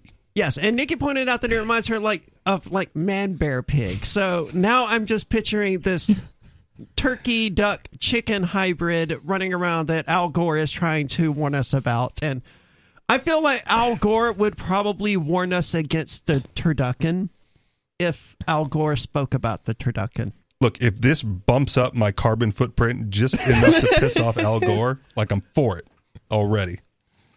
So, other people not having such glamorous pr- plans, the holidays are about to get heated and politics aren't even the main issue this time. I disagree. I think the vaccination thing has become almost entirely political. Yeah. Nearly two thirds of vaccinated Americans are banning unvaccinated family members from their holiday gatherings this year. The irony is that it's the left going like, this is not supposed to be political it's supposed to be science, and you conservatives on the right are just not following the science. Yes, well, they they politicized science. They first, did, yeah, and then they thought that was going to be their their trump card, basically that they could play whenever. Oh, the science backs us up. Yeah, the let's talk about the science though, because it doesn't support getting vaccinated for pretty much anyone. It doesn't help the immunocompromised. You can still get and spread COVID 19. The only difference between the vaccinated and the unvaccinated is that the requirements are that the va- unvaccinated people still have to get COVID 19 tests. And, and each side is blaming the other for getting COVID, right? Like yes. when a vaccinated dude gets COVID, he's like, you silly unvaccinated person, like you're the reason that I got it, even though I'm vaccinated. And then when an unvaccinated person gets it, it's like, see you silly vaccinated person and your your virus shedding, like you're the reason that I'm getting it. And it's like, dude, everyone it, like the early news was that everyone was going to get this, and like it's it's going to happen.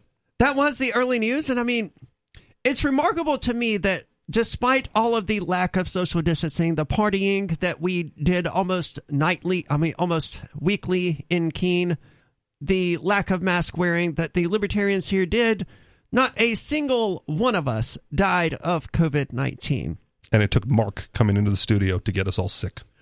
We don't know what got us all sick, but um, I, I tend to Oh no, I know it was Mark because I was here and he was sick and he coughed and said like it's not COVID, yes, but I and then a few Mark, days later said like it was COVID. but I think Mark got it from Michael Hampton. Okay. who was the first one to test positive and he you know he was a cancer patient so he was always in and out of hospitals Yeah. i think michael was probably patient zero so to speak and then In our community, sure. yeah and then it hit mark and then obviously from there it hit all of us Right. And he literally had to go into the hospital to get it, yes basically. Michael Hampton did. Yes. Yeah. yeah. So if we would have just, you know, done our own thing and stayed away from the hospitals, which we did really Yeah, I didn't go to the hospital. but still it took us a it took us a year for any one of us to actually get covid-19 and none of us were hospitalized and none of us died so and I was actually working in the COVID unit and I still didn't get COVID. it just makes me wonder what people are so terrified of that they would be treating each other like this And now they're going to fire you for not getting the vaccine. yeah, they already did. Oh, okay. Actually, I'm sorry to hear that. technically, uh, my last day is the 15th, but I wasn't scheduled until then. So my last day was a couple days ago. Nice. Congratulations on the newfound freedom. Thank you. A survey of 2,000 U.S. residents conducted by OnePoll on November the 2nd examined how the COVID 19 vaccine has impacted people's relationships with their loved ones ahead of the holidays this year. According to the results, two in three respondents feel they cannot go home for the holidays without getting vaccinated first. Now, that's not the same thing as saying the vaccinated people are saying, hey, you can't come if you're not vaccinated. That's the unvaccinated people going, I feel like I can't go if I don't get vaccinated. Well, did they tell you that? So I don't want. Well, he's not allowed on the show at the moment. But I had a conversation with nobody, the host, nobody. I believe last week Sunday, and he basically said he was invited to Thanksgiving dinner and then disinvited to Thanksgiving dinner at his family house over the vaccine and COVID issue. That's unfortunate. Right. And I have no doubt that it happens. But people saying they feel like they cannot go home without being vaccinated isn't Right. the same as your family member saying, hey, no, you, you have to be vaccinated to come. Right. And I think in nobody's case that was the situation. Of Uh, the- I had some other friends that they had to show vaccine cards. Like their their family wanted evidence that they were vaccinated. They wouldn't even just take their word for it. They needed to send in pictures of their vax cards, and uh, they were already vaccinated because they wanted to be. But just the fact that they made them send in actual like documentation to prove that they got it. I mean, they wouldn't do that. Nobody had has ever done that for anything else. Like nobody's like, "Did you get your flu shot? Have you had your hepatitis B shot?" I'm not on very good terms with my family anyway, but if they were like, hey, you have to send us medical documents proving that you're vaccinated, I would just not go. Yep. There are plenty of other things I can be doing with my time. I was I was home uh, back in Hawaii in June for a funeral, and I was planning on visiting my grandfather who was elderly. And I got a call from my dad or a text from my dad, basically said like this was before the vaccine, so he's like, if you come over, you're gonna have to wear a mask and social distance. And I went, I'm not coming over then. Like there there are plenty of people on the island. My my stay is brief, and there's Yeah. enough people that like will hang out with me. Like I get picked up from the airport from my mom, big old hug and a kiss from my mom, no mask, no nothing, nobody cares. I'm like, those are the people I'm going to hang out with while I'm here. It's short, it's brief. I'm not going to social distance. I'm not going to wear a mask around people that shouldn't require that nonsense. Of the 65% who are fully vaccinated, nearly 6 in 10 have reportedly cut off family members who refuse to get the vaccine. Meanwhile, just like they cut off people for voting for Donald Trump or voting for Joe Biden, but Yep. no, it's it's not a political issue. No, it's totally a political issue. It's only a political issue. Meanwhile, 63% don't feel comfortable inviting unvaccinated relatives to their parties. It has to be a political issue because, as Nikki pointed out, you don't see this garbage in response to the flu vaccine or to any other vaccine. Yep. No family has ever, maybe some family has, but most families have never said, hey, no, if you want to come to our Thanksgiving dinner, you have to prove that you've been vaccinated against pneumonia and the flu this year. Yep. You might get a dirty look if you coughed at the table, right? Regardless I don't even COVID. know about that because Okay. illness is just it's common. It's just something that happens. That's People what I'm get saying. Colds. But if you don't cover your mouth at the Thanksgiving Okay, table, yes. right? I mean, Yeah, use who- your manners. Who but invited this guy? You know, but that's. that's I'd give about you a look if you didn't say thank you too after I passed the gravy. You know, so it's like 72% of vaccinated respondents don't think they could ever get some of their family members to understand the importance of the vaccine. This is for everybody. We, we're all in this together, and you think you're so special with your unvaccinated body. Well, they made me special, right? If the majority of people are doing this thing, then I, by definition, become special for not doing it. Okay, fair. So they made me special. On the other hand, 14% of survey respondents don't plan to ever get the shot themselves. I would suggest it's probably closer to 20%. They're the ones who did the subway, the uh, survey, but based on what I'm seeing everywhere, that that number seems to be between 20 and 25% across the board of people who are just flat out not going to change their minds about getting the vaccine. Yeah. Have you experienced this? Has your family told you that you can't come to Thanksgiving or Christmas if you're not vaccinated? 603 283 6160. There's more coming up. It's Free Talk Live.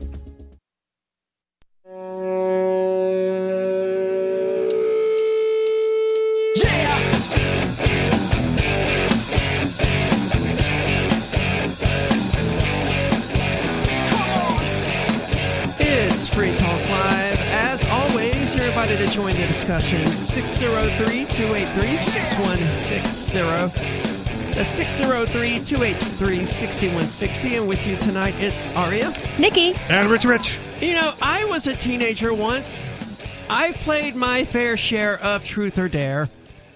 I don't recall ever asking someone questions about homicide during Truth or Dare. Did you mostly take the dare then?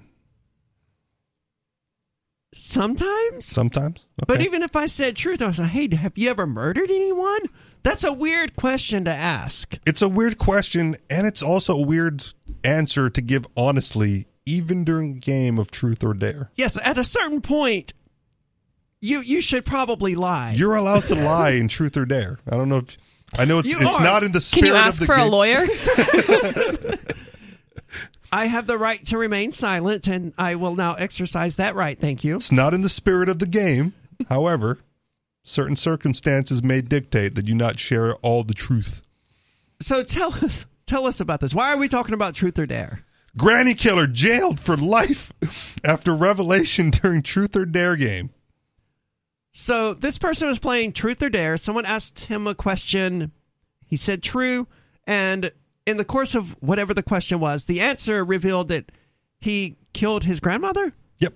Student who revealed in a game of truth or dare that he had killed his grandmother has been imprisoned for life with a minimum jail time of 15 years for starting a fire at the 94 year old's bungalow. oh gosh. Okay. So is it for life or for 15 years? uh, well, he's in, in, the the sentence is life, minimum jail time 15 years. So obviously, Okay. He could parole get and- released right, on- okay. Okay. Uh, Tiernan Darton, 21, was jailed for life on Friday for killing his step grandmother, which was initially ruled to have been an accident. Mary Gregory, age 94, was discovered cowering under a table in her bungalow, which was engulfed with smoke in Lancashire, England, in God, the early hours of the morning in late May 2018. She passed away four days later. They really don't have to describe how they found her. That is terrible. Okay. I mean, she was also 94, so So doesn't make it any better. she was hiding under the, a table, scared. understood. That's terrible. I not I don't that. fault you. I fault the Okay. article for feeling Okay. the need to describe it. No, I'm mad at you for reading this. An investigation conducted at the time by the local fire service eliminated the possibility of foul play from a third party, concluding that the inferno likely started from a discarded cigarette. Based on this evidence, a coroner ruled the death as an accident uh, as accidental three years ago. That's not at all likely. Like cigarettes don't burn hot enough to cause fires anymore. Okay, And, and they have chemicals in them that cause them to go out if they're not actively being, you know, smoked. as a non-smoker, I will take your word for it. At least that's m- most cigarettes now. Okay, but they they used to, right? They, they certainly used to. And they've been known to cause forest fires as well from people flicking it out the window. And That's true. And dry- I guess if it's dry enough. okay, But the mythology of like someone falling asleep with a cigarette on their mattress and it catches fire or something like that, that, that doesn't happen with modern cigarettes. okay. This was also a bungalow, right? I don't know what those are made of, or I don't know what a bungalow is. Okay. I'm assuming wood. I would assume wood as well. So who knows? Uh, police reopened the case in May 2019, a year after the bungalow blaze, following a revelation made by Darton during his counseling session. Dar- uh, Darton told his counselor that during a game of truth or dare, he had disclosed to his friends that he committed a murder and that his pal's knowledge could land him in prison. Hold on. Okay, so he conf- he told his friends about this. He said he committed a murder Yes. and that, you know, now that his friends knew about this, that he took it to like his high school counselor. Yeah, as if that's going to make it better. It didn't say it didn't say high school counselor, just said counselor. So it could be mental health counselor, you know, something. So like he this. was worrying about his friends ratting on him. So he's like, I'm just going to tell my counselor. But it wasn't his friends that ratted. He ratted himself out. well, they the, uh, apparently, right, my understanding so far is he told the counselor that I played a game of truth or dare. I told my friends I murdered someone and if they tell the police, I'm going to go to jail. And the counselor went, "Hey, police, I've got this guy that like just said he killed someone during a game of truth or dare. Uh, I have a secret. Here's a quote: I have a secret, and I haven't told anyone. I may have killed someone. The the young man said when revealing his darkest secret to his two friends just weeks after the 94 year old's death. At his trial, Darton said that his remarks to his counselor were attention seeking and rebuffed any wrongdoing. He also said he wanted to impress his friends in the game.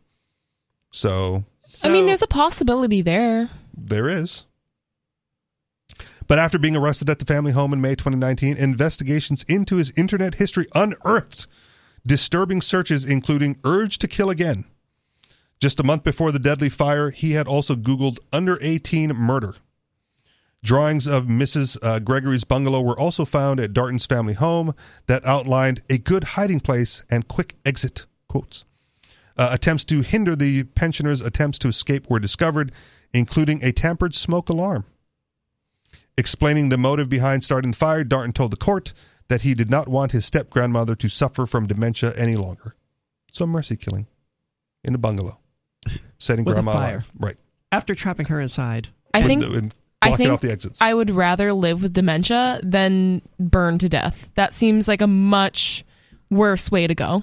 Yeah, as I understand it, well, burning to death is one of the mo- the most painful ways to die. Yeah, like that just sounds awful. I'm not going to dispute that either. But was this even a game of truth or dare then, or was this this him confiding his, in his friends? It, the article was kind of unclear. It said truth or dare, but it was when you're playing truth or dare, you don't just go, "Oh, well, I have a secret to tell you." You just answer the question. Well, the, it was probably if I, if I read this correctly, I'll see if I can find it here. The question was um, something with regards to his darkest secret. ah, Right. The young man said when revealing his darkest secret to his two friends. So, truth or dare? Truth. What's your darkest secret? I may have killed someone. He's like easy. Easy.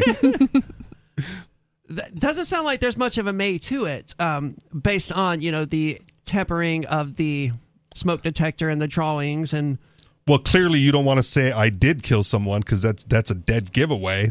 yeah. Like, sure, I set the fire, but I didn't tell her to cower under the table. She could have walked out at any time. She chose this.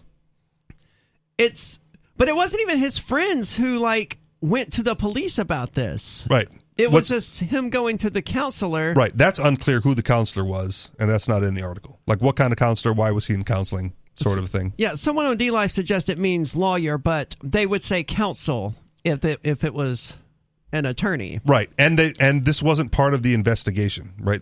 As far as I know, the investigation was closed. It was ruled accidental, and then a year later, when speaking to a counselor, he Yes. he uh, Not counsel. right he he made a statement that led the counselor to reopen the to notify the police, and the investigation was reopened, and he was convicted. And the lawyer can't share that, anyways, right? Because that's a violation Oh, that's a of good the point, yeah. the client lawyer confidentiality or whatever it's Well, called. doctor patient privilege should be a thing too.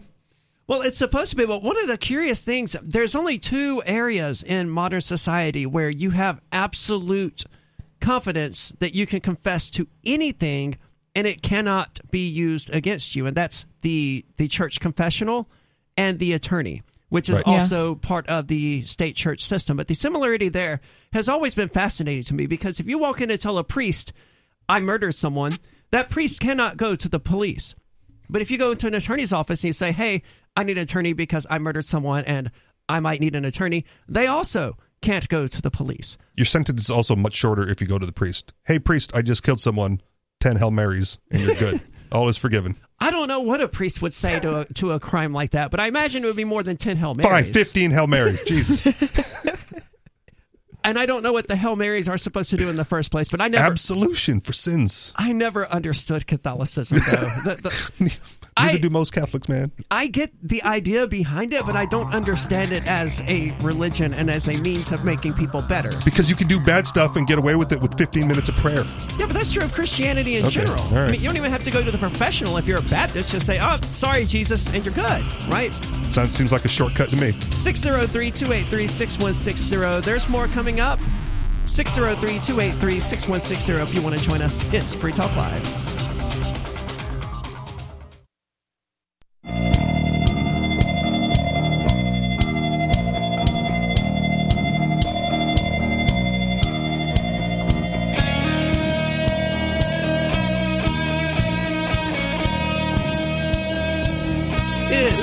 Talk Live with Aria, Nikki, and Richie. And I want to say thank you to Brett Perry, who is tonight's amplifier. This means that Brett Perry is a member of the AMPS program. You can find it at amps.freetalklive.com. Brett is a gold level member, which means that Brett is giving $10 per month to the AMPS program. Of course, we don't ask that. All it costs is $5 per month. That gets you in. It's amps.freetalklive.com. It stands for Advertise, Market, Promote, and Support. So if you like the show, if you want to help us reach larger audiences, get on more radio stations, get more podcast downloads, because apparently October was a record month for our podcast downloads, for whatever that's worth, you might consider joining the AMPS program. That's the best way to do it. So thank you so much, Brett. Five bucks per month, that gets you in. It's amps.freetalklive.com. Now, in surprising news, it's not surprising to any of us, right? We all know what is causing the inflation. It's government printing of money. Yeah. Right. Since COVID nineteen happened, they just they went from letting the the the spigot just slowly drip. They just fully opened the floodgates and just started printing money like crazy. That's one of the beautiful things about the Austrian School of Economics um, explanation to inflation. It goes like, it's really simple. Inflation is just printing more money and increasing the money supply. Everything else that you see that they call inflation is a result of inflation. right? Yes. This is what happens when they do the inflating. That's not the actual inflation. This is. Yes, the inflation is the increase in the money supply. Right. And obviously, when you do that, prices are going to go up because No. there's suddenly more money and the same amount of product. which was my biggest thing at the whole beginning of the COVID lockdowns, right? Like, I don't know why nobody else was commenting on this early on. They said, like, well, everyone's going to get a check. I go, yeah, but nobody's working. So that means nothing's being produced, which means so what if everyone gets a check and there's nothing to buy? Well, there were still things to buy, In, like in like the Bitcoin. interim. Sure. Okay. And I suggested to people back in May when I got my twelve hundred dollars stimulus check, the very first one, I suggested people use it to buy cryptocurrency. And there's actually a website that tracks this now. And if you had done this on April the fifteenth of two thousand twenty, that Bitcoin would now be worth something like eleven thousand dollars or something like that. So it's almost a tenfold increase. Now, again, to be fair, That's There- a hedge against inflation. it's a hedge, but also there were people on the lower part of the economic scale that needed to buy food, right? And so, like investing that check in Bitcoin when they weren't going to get a paycheck to buy food for the next week may not have been feasible. And I want to respect that as well. That's true. Okay. Well, Biden has conceded that the COVID stimulus checks fueled the spike in inflation. You don't say. I mean, we know that, but it's surprising to hear the Biden administration and Biden himself actually admitting it. Well, even and still a partial admission, right? It was it the the checks was the inflation, right? True. Money from nothing handed out, and that act fueled the inflationary price rises that we saw across the board. And it certainly wasn't just those little $1,400 checks that we got almost a year ago. That that was a drop in the bucket compared to what they've actually been spending. The billions they gave out to businesses and cronies and all of that fun stuff. The Just- tens of billions. Yep, just keep on printing it out. Yep, the tens of billions that went to Pfizer and Johnson and Johnson and Moderna because these vi- these vaccines they're not free. The government's paying for them. And I don't think most people get that. They just think, "Oh, well, it's a free vaccine." No, the government's paying for these doses, and it's the largest transfer of wealth of wealth from the American people to big pharma that we've ever seen in our lifetimes. Well, in that case, you might as well get the vaccine because you've already paid for it. No, I Okay. opt out with cryptocurrency. Not at the moment, but in general. All right. President Biden on Wednesday conceded that inflation is at a three decade high because, quote, people have more money now. How'd that happen? Which is kind of true. There's more money, and that is inflation. As a result of his $1.9 trillion COVID 19 stimulus legislation, recognizing a central point made by people who are arguing against a nearly $2 trillion sequel. Is, that's why they're calling it a good thing, right? Inflation is good all of a sudden because now people have more money. Yes, and they ha- well they have nothing else to offer. They they were like inflation isn't going to be that bad. Inflation isn't really that bad. And then suddenly it, people are like, "Oh crap, this actually sucks." There's nothing at the grocery store and everything that is there is overpriced. And like, I've got more money, but it doesn't buy as much as it did last week. yes, and people got wage increases, but they were like 4.5% versus inflation over the last year, which was like 9%. Yep. So despite making more money, they actually earn less now. Right. So thanks, government. And then they spin it, right? Because they go, well, if you take out food, uh, housing, and clothing, inflation's not really all that bad. Yes, if you take out the things that you need to buy Yeah. every single day, inflation's probably not that. If you just spend less money, inflation doesn't hurt as much. Yeah. You'll have more savings. Biden unexpectedly endorsed the stance of his critics who have said the US dollar is losing its buying power as a result of the government printing money to cover COVID 19 aid. Well, that is a factually true statement. The US dollar is losing buying power because the government is printing more and more of it nonstop. At one point, they tried to blame the libertarians for calling on the inflation, right? Like this, we're having inflation because you guys predicted it, and so now it's a self fulfilling prophecy. If you libertarians had just kept your mouth shut, we wouldn't be seeing these inflationary prices across the board. The irony is people have more money now because of the first major piece of legislation I passed. You all got checks for $1,400. You got checks for a whole range of things, Biden said during a speech in Baltimore. Yes, they have more money, or at least they did. I doubt any of them still, because most Americans live paycheck to paycheck. And the, Right. And if you don't give them a paycheck, what are they going to do? Sure, but a lot of places weren't locked down that much that they couldn't work for like a year and a half. A lot of people just chose to stay unemployed because the Yeah. unemployment benefits were like $600 plus the standard unemployment benefit. Understood. But that was also under the assumption that th- that was going to be a two weeks, right? You're not going to be able to go to work for two weeks. Here's some money to cover that because everyone's living paycheck to paycheck. You got to give them something if you're not going to let them work. And then that just kept rolling on and on and on. But so did the unemployment benefit. Right. If you're a mom and you have kids under the age of seven, you get $300 a month. And if it's over seven to 17, you're getting $360 a month, he said, misstating the second amount, which is $250 per month. So if you have a seven year old kid, the government, for some reason, is giving you $250 per month. I don't understand why. Did COVID change anything about parenting that resulted in parents needing $250 per month? Other than other than the inflation, I mean. I mean, they weren't allowed to, the schools were closed, right? Which means even if you could go to work, you were now responsible for a child that needed to be cared for and paid for in some other way. It changes people's lives, but what happens if there's nothing to buy and you got more money to compete for getting goods? It creates a real problem, Biden said.